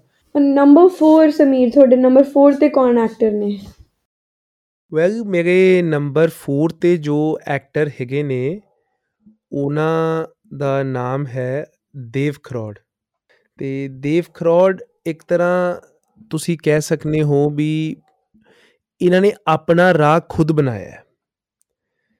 ਦੇਵ ਖਰੋੜ ਦਾ ਤੁਸੀਂ ਕਹਿ ਲਓ ਵੀ like he has been in the industry from a very long time 2001 2002 ਉਸ ਟਾਈਮ ਦੇ ਇਹ ਪੰਜਾਬੀ ਇੰਡਸਟਰੀ ਦੇ ਵਿੱਚ ਹੈਗੇ ਨੇ ਤੇ ਉਦੋਂ ਤੋਂ ਕੰਮ ਕਰ ਰਹੇ ਨੇ। ਲੇਕਿਨ ਇਹਨਾਂ ਨੂੰ ਪਪੂਲੈਰਿਟੀ ਮਿਲੀ 2015 ਦੇ ਵਿੱਚ। ਤੇ ਇਹਨਾਂ ਨੂੰ ਐਕਚੁਅਲ ਇਹਨਾਂ ਦਾ ਡਿਊ ਬਾਕਸ ਆਫਿਸ ਸਕਸੈਸ ਮਿਲਣੀ ਸ਼ੁਰੂ ਹੋਈ ਉਸ ਤੋਂ ਵੀ 2 ਸਾਲਾਂ ਬਾਅਦ 2017 ਦੇ ਵਿੱਚ, ਜਦੋਂ ਪਪੂਲੈਰਿਟੀ ਮਿਲੀ 2015 ਦੇ ਵਿੱਚ ਜਦੋਂ ਰੁਪਿੰਦਰ ਗਾਂਧੀ ਦਾ ਗੈਂਗਸਟਰ ਮੂਵੀ ਆਈ ਸੀ, ਉਦੋਂ ਇਹ ਪਪੂਲਰ ਹੋਏ ਤੇ ਇਹਨਾਂ ਨੂੰ ਰਿਵਾਰਡ ਇਹਨਾਂ ਦੀ ਮਿਹਨਤ ਦਾ ਮਿਲਿਆ ਰੁਪਿੰਦਰ ਗਾਂਧੀ ਦਾ ਰੋਬਿਨ ਹੁੱਡ ਜਦੋਂ ਮੂਵੀ ਆਈ ਸੀ ਪਾਰਟ 2 ਆਇਆ ਸੀ, ਉਸ 2017 ਦੇ ਵਿੱਚ ਇਹਨਾਂ ਨੂੰ ਰਿਵਾਰਡ ਮਿਲਿਆ ਉਹ ਤੋਂ ਇਹਨਾਂ ਦੀ ਪਪੂਲੈਰਿਟੀ ਦਾ। ਜਦੋਂ ਉਸ ਮੂਵੀ ਨੂੰ 1 ਕਰੋੜ 12 ਲੱਖ ਰੁਪਏ ਦੀ ਓਪਨਿੰਗ ਲੱਗੀ ਸੀ ਇੰਡਸਟਰੀ ਹਿਲ ਗਈ ਸੀ ਉਦੋਂ, ਦੇਵ ਖਰੋੜ ਨੇ ਇੰਡਸਟਰੀ ਹਿਲਾ ਹਿਲਾਤੀ ਸੀ, ਵੀ ਕੋਈ ਨੌਨ ਸਿੰਗਰ ਐਕਟਰ ਤੇ ਮਤਲਬ ਏਡੀ ਵੱਡੀ ਓਪਨਿੰਗ ਵੀ ਸਾਰੇ ਪਾਸੇ ਸ਼ੋਜ਼ ਸੋਲਡ ਆਊਟ ਹੀ ਸ਼ੋ ਸੋਲਡ ਆਊਟ ਨੇ, ਉਸ ਲੈਵਲ ਦੀ ਓਪਨਿੰਗ ਮਿਲੀ ਸੀ, ਉਸ ਫਿਲਮ ਨੂੰ। ਤੇ one of the very few non singer actors ਹੈਗੇ ਨੇ ਜਿਨ੍ਹਾਂ ਦਾ ਪੂਰਾ ਫੈਨ ਬੇਸ ਉਹਨਾਂ ਦੀ ਐਕਟਿੰਗ ਦੇ ਦਮ ਤੇ ਹੈ। ਜਿੱਦਾਂ ਬਾਕੀ ਜਿਹੜੇ ਸਿੰਗਰ ਐਕਟਰਸ ਹੈਗੇ ਨੇ ਉਹਨਾਂ ਦਾ ਜਿਹੜਾ ਫੈਨ ਬੇਸ ਹੁੰਦਾ ਹੈ, ਕਈਆਂ ਦਾ ਉਹਨਾਂ ਦੀ ਸਿੰਗਿੰਗ ਦੇ ਦਮ ਤੇ ਵੀ ਹੁੰਦਾ ਹੈ ਕਿ ਮੈਨੂੰ ਇਹਨਾਂ ਦੀ ਐਕਟਿੰਗ ਨਹੀਂ ਪਸੰਦ ਲੇਕਿਨ ਮੈਨੂੰ ਇਹਨਾਂ ਦੇ ਗਾਣੇ ਪਸੰਦ ਨੇ ਇਸ ਕਰਕੇ ਮੈਂ ਇਹਨਾਂ ਦੀ ਫਿਲਮ ਦੇਖਣ ਆਇਆ। ਇਹ ਤਾਂ ਵਿਚਾਰੇ ਗਾ ਵੀ ਨਹੀਂ ਸਕਦੇ। ਇਹਨਾਂ ਦਾ ਤਾਂ ਜੋ ਹੈ ਫੈਨ ਬੇਸ ਇਹਨਾਂ ਦੀ ਐਕਟਿੰਗ ਦੇ ਬੇਸ ਤੇ ਹੀ ਹੋਣਾ ਹੈ। ਤੇ ਉਸ ਤੋਂ ਬਾਅਦ ਇੱਕ ਕਰਾਊਡ ਦੇ ਫੇਵਰੇਟ ਨੇ। ਇਹ ਕਰਾਊਡ ਦੇ ਬਹੁਤ ਵੱਡੇ ਫੇਵਰੇਟ ਨੇ ਹੀ ਇਜ਼ ਅ ਕਰਾਊਡ ਪਲੀਜ਼ਰ ਮੈਂ ਇਹਨਾਂ ਦੀ ਫਿਲਮ ਡਾਕੂਆਂ ਦਾ ਮੁੰਡਾ, ਜਗਰਾਉਂ ਦੇ ਵਿੱਚ ਇੱਕ ਸ- ਹੁਣ ਤਾਂ ਉਹ ਵੀ ਮਲਟੀਪਲੈਕਸ ਬਣ ਗਿਆ, ਲਾਲ ਪੈਲੇਸ ਸਿਨੇਮਾ ਹੁੰਦਾ ਸੀ, ਉਦੋਂ ਸਿੰਗਲ ਸਕਰੀਨ ਹੁੰਦਾ ਸੀ। ਮੈਂ ਸੰਡੇ ਆਫਟਰਨੂਨ ਵਾਲਾ ਸ਼ੋਅ ਦੇਖਿਆ ਸੀ, ਤਕਰੀਬਨ 800 850 ਬੰਦਾ ਸੀਗਾ ਉਸ ਸ਼ੋਅ ਦੇ ਵਿੱਚ। And I have seen with my own eyes the way ਮਤਲਬ ਵੀ ਲੋਕਾਂ ਨੇ ਸੀਟੀਆਂ, ਤਾੜੀਆਂ, ਹੂਟਿੰਗ ਓਏ ਹੋਏ I I have videos of ਮੈਂ ਮੈਂ ਵੀਡੀਓਜ਼ ਬਣਾਏ ਸੀ, ਉਦੋਂ ਲੋਕੀ ਕਮਗੇ ਹੋ ਰਹੇ ਨੇ ਹਾਲ ਦੇ ਵਿੱਚ। ਦਿਖਾਵਾਂਗਾ ਕਦੇ ਵੀਡੀਓਜ਼ ਤੁਹਾਨੂੰ। ਮਤਲਬ amazing he is a crowd favourite and he can do comedy ਆਪਾਂ ਸਾਰਿਆਂ ਨੇ ਦੇਖਿਆ ਹੀ ਹੈ, ਭਗਵੰਤ ਮਾਨ ਜੀ ਦੇ, ਉਹਨਾਂ ਦੇ ਵਿੱਚ ਉਹ ਜਿਹੜੇ ਕੈਸੇਟਸ ਹੁੰਦੀਆਂ ਸੀ, ਉਹਨਾਂ ਦੇ ਜਿਹੜੇ ਵੀਡੀਓ ਬੰਦੇ ਸੀ ਵੀਸੀਡੀਜ਼ ਬੰਦੀਆਂ ਸੀ, ਉਹਨਾਂ ਦੇ ਵਿੱਚ ਇਹਨਾਂ ਨੇ ਬਾ ਕਮਾਲ ਕਾਮੇਡੀ ਕੀਤੀ ਹੋਈ ਹੈ। ਹੁਣ ਇਨਫੈਕਟ ਇਹਨਾਂ ਦੀ ਇੱਕ ਹੋਰ ਕਾਮੇਡੀ ਫਿਲਮ ਵੀ ਆ ਰਹੀ ਹੈ, ਸਮੀਪ ਕੰਗ ਦੇ ਨਾਲ ਬਾਈ ਜੀ ਕੁੱਟਣਗੇ ਤੇ ਐਕਸ਼ਨ ਤਾਂ ਇਹ ਸਾਰਾ ਬਾ ਕਮਾਲ ਕਰ ਹੀ ਜਾਂਦੇ ਨੇ। ਆਪਾਂ ਨੇ ਸਾਰਿਆਂ ਨੇ, ਇਹਨਾਂ ਦੀ ਪਛਾਣ ਹੀ ਐਕਸ਼ਨ ਫਿਲਮਾਂ ਤੋਂ ਬਣੀ ਹੈ। ਡੀਐਸਪੀ ਦੇਵ, ਡਾਕੂਆਂ ਦਾ ਮੁੰਡਾ, ਰੁਪਿੰਦਰ ਗਾਂਧੀ ਸੀਰੀਜ਼ ਹੋ ਗਈ, ਕਾਕਾ ਜੀ ਹੋ ਗਈ। ਤੇ ਉਸ ਤੋਂ ਬਾਅਦ ਡਰਾਮਾ ਡਰਾਮਾ ਵੀ ਗਈ ਡਾਕੂਆ ਦਾ ਮੁੰਡਾ ਦੇ ਵਿੱਚ ਕੁਝ ਸੀਨਸ ਇਹਨਾਂ ਦੇ ਹੈਗੇ ਸੀ, ਬਹੁਤ ਅਮੇਜ਼ਿੰਗ ਪਰਫਾਰਮੈਂਸ ਸੀਗੀ। ਇੱਕ ਜੋ ਦੇਵ ਖਰੋੜ ਦੇ ਵਿੱਚ ਕਮੀ ਮੈਨੂੰ ਲੱਗਦੀ ਹੈ, ਉਹ ਹੈ ਰੋਮਾਂਸ ਮੈਨੂੰ ਨਹੀਂ ਲੱਗਦਾ ਵੀ ਦੇਵ ਭਾਜੀ ਵਧੀਆ ਰੋਮਾਂਸ ਕਰ ਸਕਦੇ ਨੇ ਔਨ ਸਕਰੀਨ ਜੇ ਕਰ ਸਕਦੇ ਨੇ ਤਾਂ ਸ਼ਾਇਦ ਮੈਂ ਅਜੇ ਤੱਕ ਦੇਖਿਆ ਨਹੀਂ ਹੈ, ਉਹ ਅਜੇ ਤੱਕ ਜੋ ਵੀ ਇਹਨਾਂ ਨੇ ਥੋੜਾ ਬਹੁਤਾ ਜਿੰਨਾ ਵੀ ਇਹਨਾਂ ਨੂੰ ਰੋਮਾਂਸ ਕਰਨ ਦਾ ਮੌਕਾ ਮਿਲਿਆ ਹੈ ਔਨ ਸਕਰੀਨ ਤੇ ਆਈ ਹੋਪ ਵੀ ਆ- ਆਉਣ ਵਾਲੀਆਂ ਫਿਲਮਾਂ ਦੇ ਵਿੱਚ ਕੋਈ ਇਹਨਾਂ ਨਾਲ ਇੱਕ ਅੱਧੀ ਰੋਮ-ਕਾਮ ਟਾਈਪ ਫਿਲਮ 'ਚ ਵੀ ਇਹ ਕੰਮ ਕਰਨ। ਜਿੱਥੇ ਸਾਨੂੰ ਇਹਨਾਂ ਦਾ ਕਿਉਂਕਿ ਐਕਟਰ ਜੋ ਹੁੰਦਾ ਹੈ ਨਾ ਉਹ ਹਰ ਤਰ੍ਹਾਂ ਦਾ ਰੋਲ ਕਰ ਲੈਂਦਾ ਹੈ ਤੇ ਆਉਣ ਵਾਲੇ ਮੇਬੀ ਸ਼ਾਇਦ ਕਿਸੇ ਪ੍ਰੋਜੈਕਟ ਦੇ ਵਿੱਚ ਸਾਨੂੰ ਦੇਖਣ ਨੂੰ ਮਿਲੇ ਇਹਨਾਂ ਦੀ ਰੋਮਾਂਟਿਕ ਸਾਈਡ ਵੀ ਨੰਬਰ 4 ਤੇ ਮੇਰੇ ਲਈ ਨੇ Binu Dhillon uh, I'd like to say because um, uh, he as an actor uh, again ਉਹ ਵੀ ਇੱਕ singer ਆ- ਨਹੀਂ ਹੈ ਉਹ ਵੀ he is just an a- a- actor actor people don't really consider him uh, as one of the heroes in the in the industry but I do ਕਿਉਂਕਿ ਉਹਨਾਂ ਨੂੰ ਜ਼ਿਆਦਾ ਐਜ਼ ਅ ਉਹਨਾਂ ਨੂੰ ਕਾਮਿਕ ਰੋਲਸ ਮਿਲਦੇ ਨੇ comedy rolls ਕਰਨ ਨੂੰ ਮਿਲਦੇ ਨੇ ਤਾਂ ਉਸ ਹਿਸਾਬ ਨਾਲ ਉਹਨਾਂ ਨੂੰ ਦੇਖਿਆ ਜਾਂਦਾ ਹੈ। But I have also seen his serious films like Bailaras and he is done a tremendous job ਉਹਦੇ 'ਚ ਵੀ ਬਹੁਤ ਸੋਹਣਾ ਕੰਮ ਕੀਤਾ ਹੈ he he is a real actor um ਅਮ, ਇਹ ਉਹ ਉਹਨਾਂ ਚੋਂ ਨੇ ਜਿਹੜੇ ਹਰ ਤਰ੍ਹਾਂ ਦਾ ਰੋਲ ਨਿਭਾ ਸਕਦੇ ਨੇ ਪਰ ਅਨਫੋਰਚੂਨੇਟਲੀ ਕਹਿ ਲਓ ਕਿ ਇੰਡਸਟਰੀ ਦੇ ਵਿੱਚ ਉਹਨਾਂ ਨੂੰ ਪਸੰਦ ਹੀ ਉਸ ਤਰ੍ਹਾਂ ਜਿਵੇਂ ਕਹਿੰਦੇ ਨਾ ਕਿ ਅਮ, ਅ, ਇੱਕ ਸਟੀਰੀਓਟਾਈਪ ਕਰ ਦਿੱਤਾ ਜਾਂਦਾ ਐਕਟਰ ਇਸ ਇੰਡਸਟਰੀ ਦੇ ਵਿੱਚ। ਸੋ ਉਹਨਾਂ ਨੂੰ ਉਹ ਨਹੀਂ ਰੋਲਸ ਮਿਲਦੇ। ਬਟ ਐਜ਼ ਐਨ ਐਕਟਰ ਜੇ ਆਪਾਂ ਕਹੀਏ ਤਾਂ ਕਾਫੀ ਬਾਕਮਾਲ ਨੇ ਬੀਨੂ ਢਿੱਲੋਂ। ਸੋ ਮੈਂ ਉਹਨਾਂ ਨੂੰ ਨੰਬਰ 4 ਤੇ ਰੱਖੂੰਗੀ। ਕੋਈ ਉਹਨਾਂ ਦੇ ਮੈਮੋਰੇਬਲ ਫਿਲਮਸ ਰੋਲਸ ਕੁਝ ਜੋ ਤੁਸੀਂ ਜ਼ਿਕਰ ਕਰਨਾ ਚਾਹੋ ਥੋੜਾ ਬਹੁਤ? ਬੀਨੂ ਢਿੱਲੋਂ ਦੀ ਬੀਨੂ ਢਿੱਲੋਂ ਜੀ ਦੀ films like again as I mentioned Bailaras ਸੀ ਜਿਹਦੇ ਵਿੱਚ ਉਹਨਾਂ ਨੇ ਸੀਰੀਅਸ ਰੋਲ ਕੀਤਾ ਸੀ। ਬਹੁਤ ਇਮੋਸ਼ਨਲ ਰੋਲ ਸੀ ਅੱਖਾਂ ਭਰੇ ਆਉਂਦੀਆਂ ਸੀ ਇੰਨੀ ਸੋਹਣੀ ਐਕਟਿੰਗ ਸੀ। ਦੈਨ ਹਿਸ ਫਿਲਮਸ ਬਾਕੀ ਕਾਮਿਕ ਫਿਲਮਸ ਤਾਂ ਆਪਾਂ ਸਭ ਨੂੰ ਪਸੰਦ ਹੀ ਹੈ has to be one of the best that is that is carry on Jatta then again ਇੱਕ ਹੋਰ ਇਮੋਸ਼ਨਲ ਫਿਲਮ ਆਈ ਸੀ ਚੰਨੋ ਕਮਲੀ ਯਾਰ ਦੀ ਜਿਹਦੇ ਵਿੱਚ ਮੈਨੂੰ ਬਹੁਤ ਜ਼ਿਆਦਾ ਉਹਨਾਂ ਨਾਲ ਫੀਲ ਹੁੰਦਾ ਸੀ ਬਿਕਾਜ਼ um, ਜਿੱਦਾਂ ਉਹਨਾਂ ਦਾ ਪੂਰਾ ਰੋਲ ਦਿਖਾਇਆ ਗਿਆ ਕਿ he is in love with this woman ਉਹ she is trying to look for her husband ਤੇ ਉਹ ਲੱਭ ਨਹੀਂ ਰਹੀ ਐਂਡ ਲੱਭ ਨਹੀਂ ਰਹੇ and all of that and he goes all the way to Canada with her ਵਿਚਾਰੇ ਦੋਵਾਂ ਨੇ ਪਿੰਡੂ ਜੇ ਹੁੰਦੇ ਉਹਨਾਂ ਨੇ ਕਦੀ ਦੇਖੀ ਨਹੀਂ ਹੁੰਦੀ ਬਾਹਰਲੀ ਦੁਨੀਆ. ਵੈਰੀ ਨਾਈਸ um, ਉਹ ਮੂਵੀ ਹੋਗੀ ਦੈਨ ਦੈਨ देयर इज ਚੱਲੇ then there is um um then there is kala shah kala then there uh, I mean all of his movies. Binnu Dhillon ਦੀਆਂ ਢਿੱਲੋਂ ਦੀਆਂ n ਨੰਬਰ ਆਫ ਫਿਲਮਸ ਨੇ ਜਿਹੜੀਆਂ and ਵੈਸੇ ਵੀ 99.9% films ਇਹੋ ਜਿਹੀਆਂ ਹੁੰਦੀਆਂ ਨੇ ਜੋ ਬੀਨੂ ਢਿੱਲੋਂ ਦੀਆਂ ਸਾਨੂੰ ਸਭ ਨੂੰ ਪਸੰਦ ਹੁੰਦੀਆਂ ਨੇ so Binnu Dhillon it is on number 4 for me very good choice for a number 4 ਤੇ ਜੇ ਮੈਂ ਹੁਣ ਆਪਦੇ ਨੰਬਰ 4 ਦੀ ਗੱਲ ਕਰਾਂ it's actually what a coincidence ਕਿ ਜਿਹੜਾ ਸਮੀਰ ਤੁਹਾਡਾ ਨੰਬਰ 4 ਹੈ ਯਾਸਮਨ ਤੁਹਾਡਾ ਨੰਬਰ 4 ਹੈ ਤੇ ਮੇਰਾ ਨੰਬਰ 4 ਹੈ। ਉਹ ਸਾਰੇ ਭਗਵੰਤ ਮਾਨ ਜੀ ਦੇ ਨਾਲ ਕੈਸੇਟ ਸੀਰੀਜ਼ ਜਦੋਂ ਚੱਲਦੀਆਂ ਸੀ ਨਾਨ ਸਟਾਪ ਫੁੱਲ ਸਪੀਡ ਉਹਨਾਂ ਦੇ ਵਿੱਚ ਆਉਂਦੇ ਹੁੰਦੇ ਸੀ। ਮੇਰਾ number 4 is Rana Ranbir here I would like to put him on number 4 in the list ਆਪਾਂ ਜਨਰਲੀ ਮੈਂ ਵੇਖਿਆ ਕਿ ਉਹ ਕੋਈ ਮੇਨ ਰੋਲਸ ਨਹੀਂ ਆਉਂਦੇ, ਜ਼ਿਆਦਾਤਰ ਉਹ ਸਪੋਰਟਿੰਗ ਰੋਲਸ ਕਰਦੇ ਨੇ ਜਾਂ ਹੋਰ ਕਰਦੇ ਨੇ। ਤੇ ਆਪਾਂ ਨੂੰ ਇਹ ਵੀ ਪਤਾ ਕਿ ਕਈ ਮੂਵੀਜ਼ ਦੇ ਡਾਇਲੌਗਸ ਵੀ ਉਹ ਲਿਖਦੇ ਨੇ, ਹੋਰ ਚੀਜ਼ਾਂ ਲਿਖਦੇ ਨੇ ਬਟ ਉਹ ਜਿਹੜੀ ਉਹਨਾਂ ਦੀ ਜਿਹੜੀ ਐਕਟਿੰਗ ਹੈ ਭਾਵੇਂ ਕੋਈ ਮਰਜ਼ੀ ਰੋਲ ਹੋਣ ਤੁਸੀਂ ਕਾਮਿਕ ਦੇ ਦਿਓ ਸੀਰੀਅਸ ਦੇ ਦਿਓ ਹਰ ਰੋਲ ਦੇ ਵਿੱਚ ਪੈਨ ਪ੍ਰੋਪਰ ਜਿਵੇਂ ਕਹਿੰਦੇ ਫਿੱਟ ਹੋ ਜਾਂਦੇ ਨੇ ਉਹ ਚੀਜ਼ ਹੈ ਉਹਨਾਂ ਦੀ ਐਕਟਿੰਗ ਸਕਿੱਲਸ ਬਹੁਤ ਅੱਛੀਆਂ ਮੈਨੂੰ ਲੱਗਦੀਆਂ ਨੇ ਪਰਸਨਲੀ ਬਿਲਕੁਲ ਬਿਲਕੁਲ। ਨਹੀਂ ਉਹਨਾਂ ਨੇ ਲੀਡ ਰੋਲ ਤੇ ਵੀ ਇੱਕ ਫਿਲਮ ਕੀਤੀ ਸੀ। ਹਾਂਜੀ ਮੈਂ ਮੈਂ ਤਾਂ ਜ਼ਿਕਰ ਹੀ ਕਰਨ ਲੱਗਿਆ ਸੀ ਉਹਦਾ। ਅਸੀਸ। ਉਹਨਾਂ ਦੀ ਇੱਕ ਹੋਰ ਫਿਲਮ ਸਨੋਮੈਨ ਉਹਦੇ ਵਿੱਚ ਵੀ ਉਹ ਲੀਡ ਰੋਲ ਹੀ ਕਰ ਰਹੇ ਨੇ ਉਹ ਵੀ ਛੇਤੀ ਹੀ ਰਿਲੀਜ਼ ਹੋਣ ਵਾਲੀ ਹੈ ਨੀਰੂ। 2022 ਦੀ ਸਕੇਡਿਊਲਡ ਆ ਉਹ। ਹਾਂਜੀ ਬਿਲਕੁਲ। ਤੇ ਉਹ ਅਸੀਸ ਮੂਵੀ ਜਦੋਂ ਮੈਂ ਦੇਖੀ ਸੀ ਨਾ ਤੇ ਉਹ ਤਾਂ ਮਤਲਬ ਬਸ ਮੈਂ ਕਹਿੰਦਾ ਪੂਰੀ ਮੂਵੀ ਦੇ ਦੌਰਾਨ ਆਈ ਗੈਸ ਦੇ ਵਾਸ ਟੀਅਰਸ ਇਨ ਮਾਈ ਆਈਜ਼ ਮੈਨੂੰ ਲੱਗਦਾ ਜੇ ਕਿਸੇ ਸਰੋਤੇ ਨੇ ਦੇਖੀ ਹੋਊਗੀ ਉਹਨਾਂ ਨੂੰ ਪਤਾ ਕਿੰਨੀ ਅੱਛੀ ਉਹਨਾਂ ਨੇ ਐਕਟਿੰਗ ਕੀਤੀ ਸਟੋਰੀ ਕਿੰਨੀ ਵਧੀਆ ਸੀ ਇਮੋਸ਼ਨਲ ਮੂਵੀ ਸੀ ਬਹੁਤ ਅੱਛਾ ਉਹਨਾਂ ਨੇ ਉਹਦੇ ਵਿੱਚ ਬਾਕਿਰਦਾਰ ਆਪਣਾ ਕਿਰਦਾਰ ਨਿਭਾਇਆ ਸੀ। ਬਿਲਕੁਲ ਨਹੀਂ ਗੁੱਡ ਗੁੱਡ ਚੋਇਸ ਅਗੇਨ ਭਾਵੇਂ ਉਹ ਅਰਦਾਸ ਦੇ ਵਿੱਚ ਉਹ ਉਹ ਪੋਸਟਮੈਨ ਬਣੇ ਭਾਵੇਂ ਉਹ ਰੱਬ ਸੁੱਖ ਰੱਖੇ ਪੰਜਾਬ 1984 ਜਗਤਾਰ ਸਿੰਘ ਤਾਰੀ ਬਣੇ ਉਹ ਹਰ ਰੋਲ ਦੇ ਵਿੱਚ ਉਹ ਸੀਰੀਅਸ ਰੋਲਸ ਦੇ ਵਿੱਚ ਬਹੁਤ ਅੱਛੇ ਰਹੇ ਉਹ ਚੀਜ਼ਾਂ ਨੂੰ ਮੈਨੂੰ ਬੜਾ ਦਿਲ ਨੂੰ ਲੱਗਿਆ ਉਹ। ਉਹਨਾਂ ਦੀ ਪਛਾਣ ਜ਼ਿਆਦਾ ਬਤੌਰ ਕਾਮੇਡੀ ਐਕਟਰ ਹੈ ਲੇਕਿਨ ਉਹਨਾਂ ਨੇ ਜੇ ਤੁਸੀਂ ਉਹਨਾਂ ਦੀ ਫਿਲਮੋਗ੍ਰਾਫੀ ਦੇਖੋ ਨਾ ਤੇ ਸੀਰੀਅਸ ਰੋਲਸ ਬਹੁਤ ਬਾ ਕਮਾਲ ਕੀਤੇ ਹੋਏ ਨੇ। ਸਹੀ ਬਿਲਕੁਲ ਸਹੀ ਗੱਲ ਹੈ ਬਿਲਕੁਲ ਸਹੀ ਗੱਲ ਹੈ ਤੁਹਾਡੀ। ਮੈਂ ਇਸੇ ਦੇ ਨਾਲ ਯਾਦ ਕਰਵਾਉਣਾ ਚਾਹਾਂਗਾ ਸਾਡੇ ਸੁਣਨ ਵਾਲਿਆਂ ਨੂੰ। ਤੁਸੀਂ ਸਾਰੇ ਜਣੇ ਕੋਈ ਵੀ ਐਕਟਰ ਜਿਹਦੀ ਤੁਸੀਂ ਫਿਲਮੋਗ੍ਰਾਫੀ ਸਰਚ ਕਰਨਾ ਚਾਹੁੰਦੇ ਹੋ ਵਿਕੀਪੀਡੀਆ ਆਈਐਮਡੀਬੀ ਤੇ ਤੁਹਾਨੂੰ ਇੰਨੀ ਐਕਿਊਰੇਟ ਫਿਲਮੋਗ੍ਰਾਫੀ ਨਹੀਂ ਮਿਲੇਗੀ, ਜਿੰਨੀ ਐਕਿਊਰੇਟ ਤੁਹਾਨੂੰ punjabimania.com ਤੇ ਮਿਲੇਗੀ। punjabimania.com ਤੇ ਪੂਰਾ ਦਾ ਪੂਰਾ ਡੇਟਾਬੇਸ ਪੰਜਾਬੀ ਸਿਨੇਮਾ ਦਾ ਅਵੇਲੇਬਲ ਹੈ। ਤੁਸੀਂ ਸਾਰੇ ਜਣੇ ਉੱਥੇ ਜਾ ਕੇ ਕਿਸੇ ਵੀ ਐਕਟਰ ਦੀ ਪੂਰੀ ਫਿਲਮੋਗ੍ਰਾਫੀ ਸਰਚ ਕਰ ਸਕਦੇ ਹੋ। ਕਿਸੇ ਫਿਲਮ ਦਾ ਪੂਰਾ ਕਾਸਟ ਐਂਡ ਕਰੂ ਉੱਥੇ ਜਾ ਕੇ ਸਰਚ ਕਰ ਸਕਦੇ ਹੋ ਤੇ ਹੋਰ ਬਹੁਤ ਨਵੇਂ-ਨਵੇਂ ਫੀਚਰਸ ਤੁਸੀਂ ਪੰਜਾਬੀ ਮੇਨੀਆ ਦੀ ਵੈਬਸਾਈਟ ਤੇ ਚੈੱਕ ਆਊਟ ਕਰ ਸਕਦੇ ਹੋ। ਨੰਬਰ 3 ਤੇ ਮੇਰੇ ਲਈ ਨੇ ਦੇਵ ਖਰੋੜ ਸਮੀਰ ਨੇ ਕਿਹਾ ਉਹਨਾਂ ਲਈ ਨੰਬਰ 4 ਤੇ ਨੇ। ਤੇ ਅਗੇਨ ਮੈਂ ਸਮੀਰ ਨਾਲ ਅਗਰੀ ਕਰਨਾ ਚਾਹੂੰਗੀ। ਮੈਨੂੰ ਉਹ ਐਜ਼ ਐਨ ਐਕਟਰ ਬਹੁਤ ਵਧੀਆ ਲੱਗਦੇ ਨੇ। ਤੁਸੀਂ ਰੋਮਾਂਸ ਰੋਮਾਂਸ ਦੀ ਗੱਲ ਕੀਤੀ ਕਿ ਉਹ ਉਹਨਾਂ ਨੂੰ, ਉਹਨਾਂ 'ਚ ਤੁਹਾਨੂੰ ਕਮੀ ਮਤਲਬ ਐਜ਼ ਐਨ ਫੀਲ ਹੋਈ ਕਿ ਸ਼ਾਇਦ ਹੋ ਸਕਦਾ ਉਹਨਾਂ ਨੂੰ ਰੋਲਸ ਨਹੀਂ ਮਿਲੇ ਆ ਕੁਝ ਮੈਨੂੰ ਵੀ ਇਹ ਲੱਗਦਾ ਕਿ ਉਹਨਾਂ ਨੂੰ ਰੋਲਸ ਨਹੀਂ ਉਸ ਤਰ੍ਹਾਂ ਦੇ ਆਫਰ ਕੀਤੇ ਗਏ ਜਿੱਦੇ ਵਿੱਚ ਉਹਨਾਂ ਨੂੰ ਜ਼ਿਆਦਾ ਸਕਰੀਨ ਟਾਈਮ ਮਿਲਿਆ ਰੋਮਾਂਸ ਕਰਨ ਦਾ। But I think he can he is again being a tremendous actor ਉਹ ਹਰ ਤਰ੍ਹਾਂ ਦੇ ਐਕਟਿੰਗ ਤੇ ਹਰ ਤਰ੍ਹਾਂ ਦੇ ਸਫੇਅਰ ਵਿੱਚ ਵਧੀਆ ਐਕਟਿੰਗ ਕਰ ਸਕਦੇ ਨੇ I no that and being a fan of Dev Kharoud and I'm keeping him on number 3 and ਉਹਨਾਂ ਦੀਆਂ ਜਿਹੜੀ ਮੈਨੂੰ ਮੂਵੀਜ਼ ਪਸੰਦ ਨੇ ਸ਼ਾਇਦ ਉਹ ਲੋਕਾਂ ਨੂੰ ਨਹੀਂ ਪਸੰਦ ਹੋਣਗੀਆਂ ਬਟ ਆਈ ਆਲਸੋ ਲਾਈਕ ਕਾਕਾ ਜੀ ਉਹਦੇ ਵਿੱਚ ਅਸੀਂ ਰੋਮਾਂਸ ਕਰਦੇ ਹੋਏ ਉਹਨਾਂ ਨੂੰ ਦੇਖਿਆ ਸੀ ਤੇ then there are other films like Rupinder Gandhi and all ਉਹ ਤਾਂ ਸਭ ਨੇ ਦੇਖੀਆਂ ਹੋਈਆਂ ਨੇ ਤੇ ਪਸੰਦ ਵੀ ਕੀਤੀਆਂ ਨੇ ਪਰ ਮੈਨੂੰ ਕਾਕਾ ਜੀ ਫਿਲਮ ਵੀ ਵਧੀਆ ਲੱਗੀ ਸੀ ਵੈਲ ਤੁਸੀਂ ਨੰਬਰ 3 ਤੇ ਦੇਵ ਖਰੋੜ ਜੀ ਨੂੰ ਰੱਖਿਆ ਤੇ ਨੰਬਰ 4 ਤੇ ਮੈਂ ਰੱਖਿਆ ਸੀ ਤੇ ਤੁਸੀਂ ਬੀਨੂ ਟਿਗੋ ਜੀ ਨੂੰ ਨੰਬਰ 4 ਤੇ ਰੱਖਿਆ ਸੀ ਰਾਈਟ ਤੇ ਇਸੇ ਇਸ ਦੇ ਵਿੱਚ ਬੀਨੂ ਟਿਗੋ ਜੀ ਮੇਰੇ ਨੰਬਰ 3 ਤੇ ਫੀਚਰ ਕਰਦੇ ਨੇ। ਤੇ ਫਸਟ ਆਫ ਆਲ ਬੀਨੂ ਟਿਗੋ ਬਾਰੇ ਮੈਂ ਗੱਲ ਕਰਨਾ ਚਾਹਾਂਗਾ ਥੋੜੀ ਲੰਬੀ ਗੱਲ ਕਰਾਂਗਾ।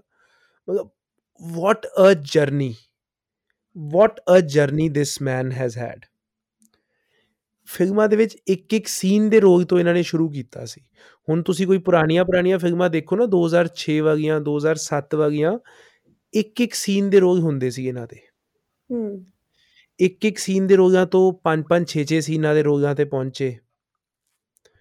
ਉੱਥੋਂ ਹੌਲੀ ਹੌਲੀ ਕਰਦੇ ਹੋਏ ਉਦਾਂ ਦੇ ਕੈਰੈਕਟਰਸ ਇਹਨਾਂ ਨੇ ਆਦੀ ਐਕਟਿੰਗ ਦੇ ਦਮ ਤੇ ਬਣਾਉਣੇ ਸ਼ੁਰੂ ਕਰਤੇ ਉਹ ਕੈਰੈਕਟਰਸ ਕਿ ਭਾਵੇਂ ਉਹ 4 ਸੀਨ ਦਾ ਕੈਰੈਕਟਰ ਹੈ ਭਾਵੇਂ ਉਹ 6 ਸੀਨ ਦਾ ਕੈਰੈਕਟਰ ਹੈ ਉਹ ਲੋਕਾਂ ਨੂੰ ਯਾਦ ਰਹਿਣ ਲੱਗ ਗਿਆ। ਹੂੰ। ਤੇ ਇਹਨਾਂ ਸਬ ਕੈਰੈਕਟਰਸ ਦੇ ਵਿੱਚ ਆਈ ਥਿੰਕ ਸਭ ਤੋਂ ਪਹਿਲਾ ਜਿਹੜਾ ਕੈਰੈਕਟਰ ਇਹਨਾਂ ਦਾ ਯਾਦ ਰਿਹਾ ਲੋਕਾਂ ਨੂੰ ਆਈ ਊਡ ਸੇ ਕਿ ਉਹ ਸੀਗਾ 2011 ਦੇ ਵਿੱਚ ਫਿਲਮ ਆਈ ਸੀ ਜਿਨੇ ਮੇਰਾ ਦਿਲ ਲੁੱਟਿਆ। ਉਹਦੇ ਵਿੱਚ ਬੀਨੂ ਢਿੱਲੋਂ ਨੇ ਦਿਲਜੀਤ ਤੇ ਗਿੱਪੀ ਦੋਨਾਂ ਤੋਂ ਬੜੀ ਕੁੱਟ ਖਾਦੀ ਹੈ, ਤੁਹਾਨੂੰ ਯਾਦ ਹੋਏਗਾ ਉਹ ਕੰਟੀਨ ਵਾਲਾ ਸੀਨ ਜਿਹੜਾ।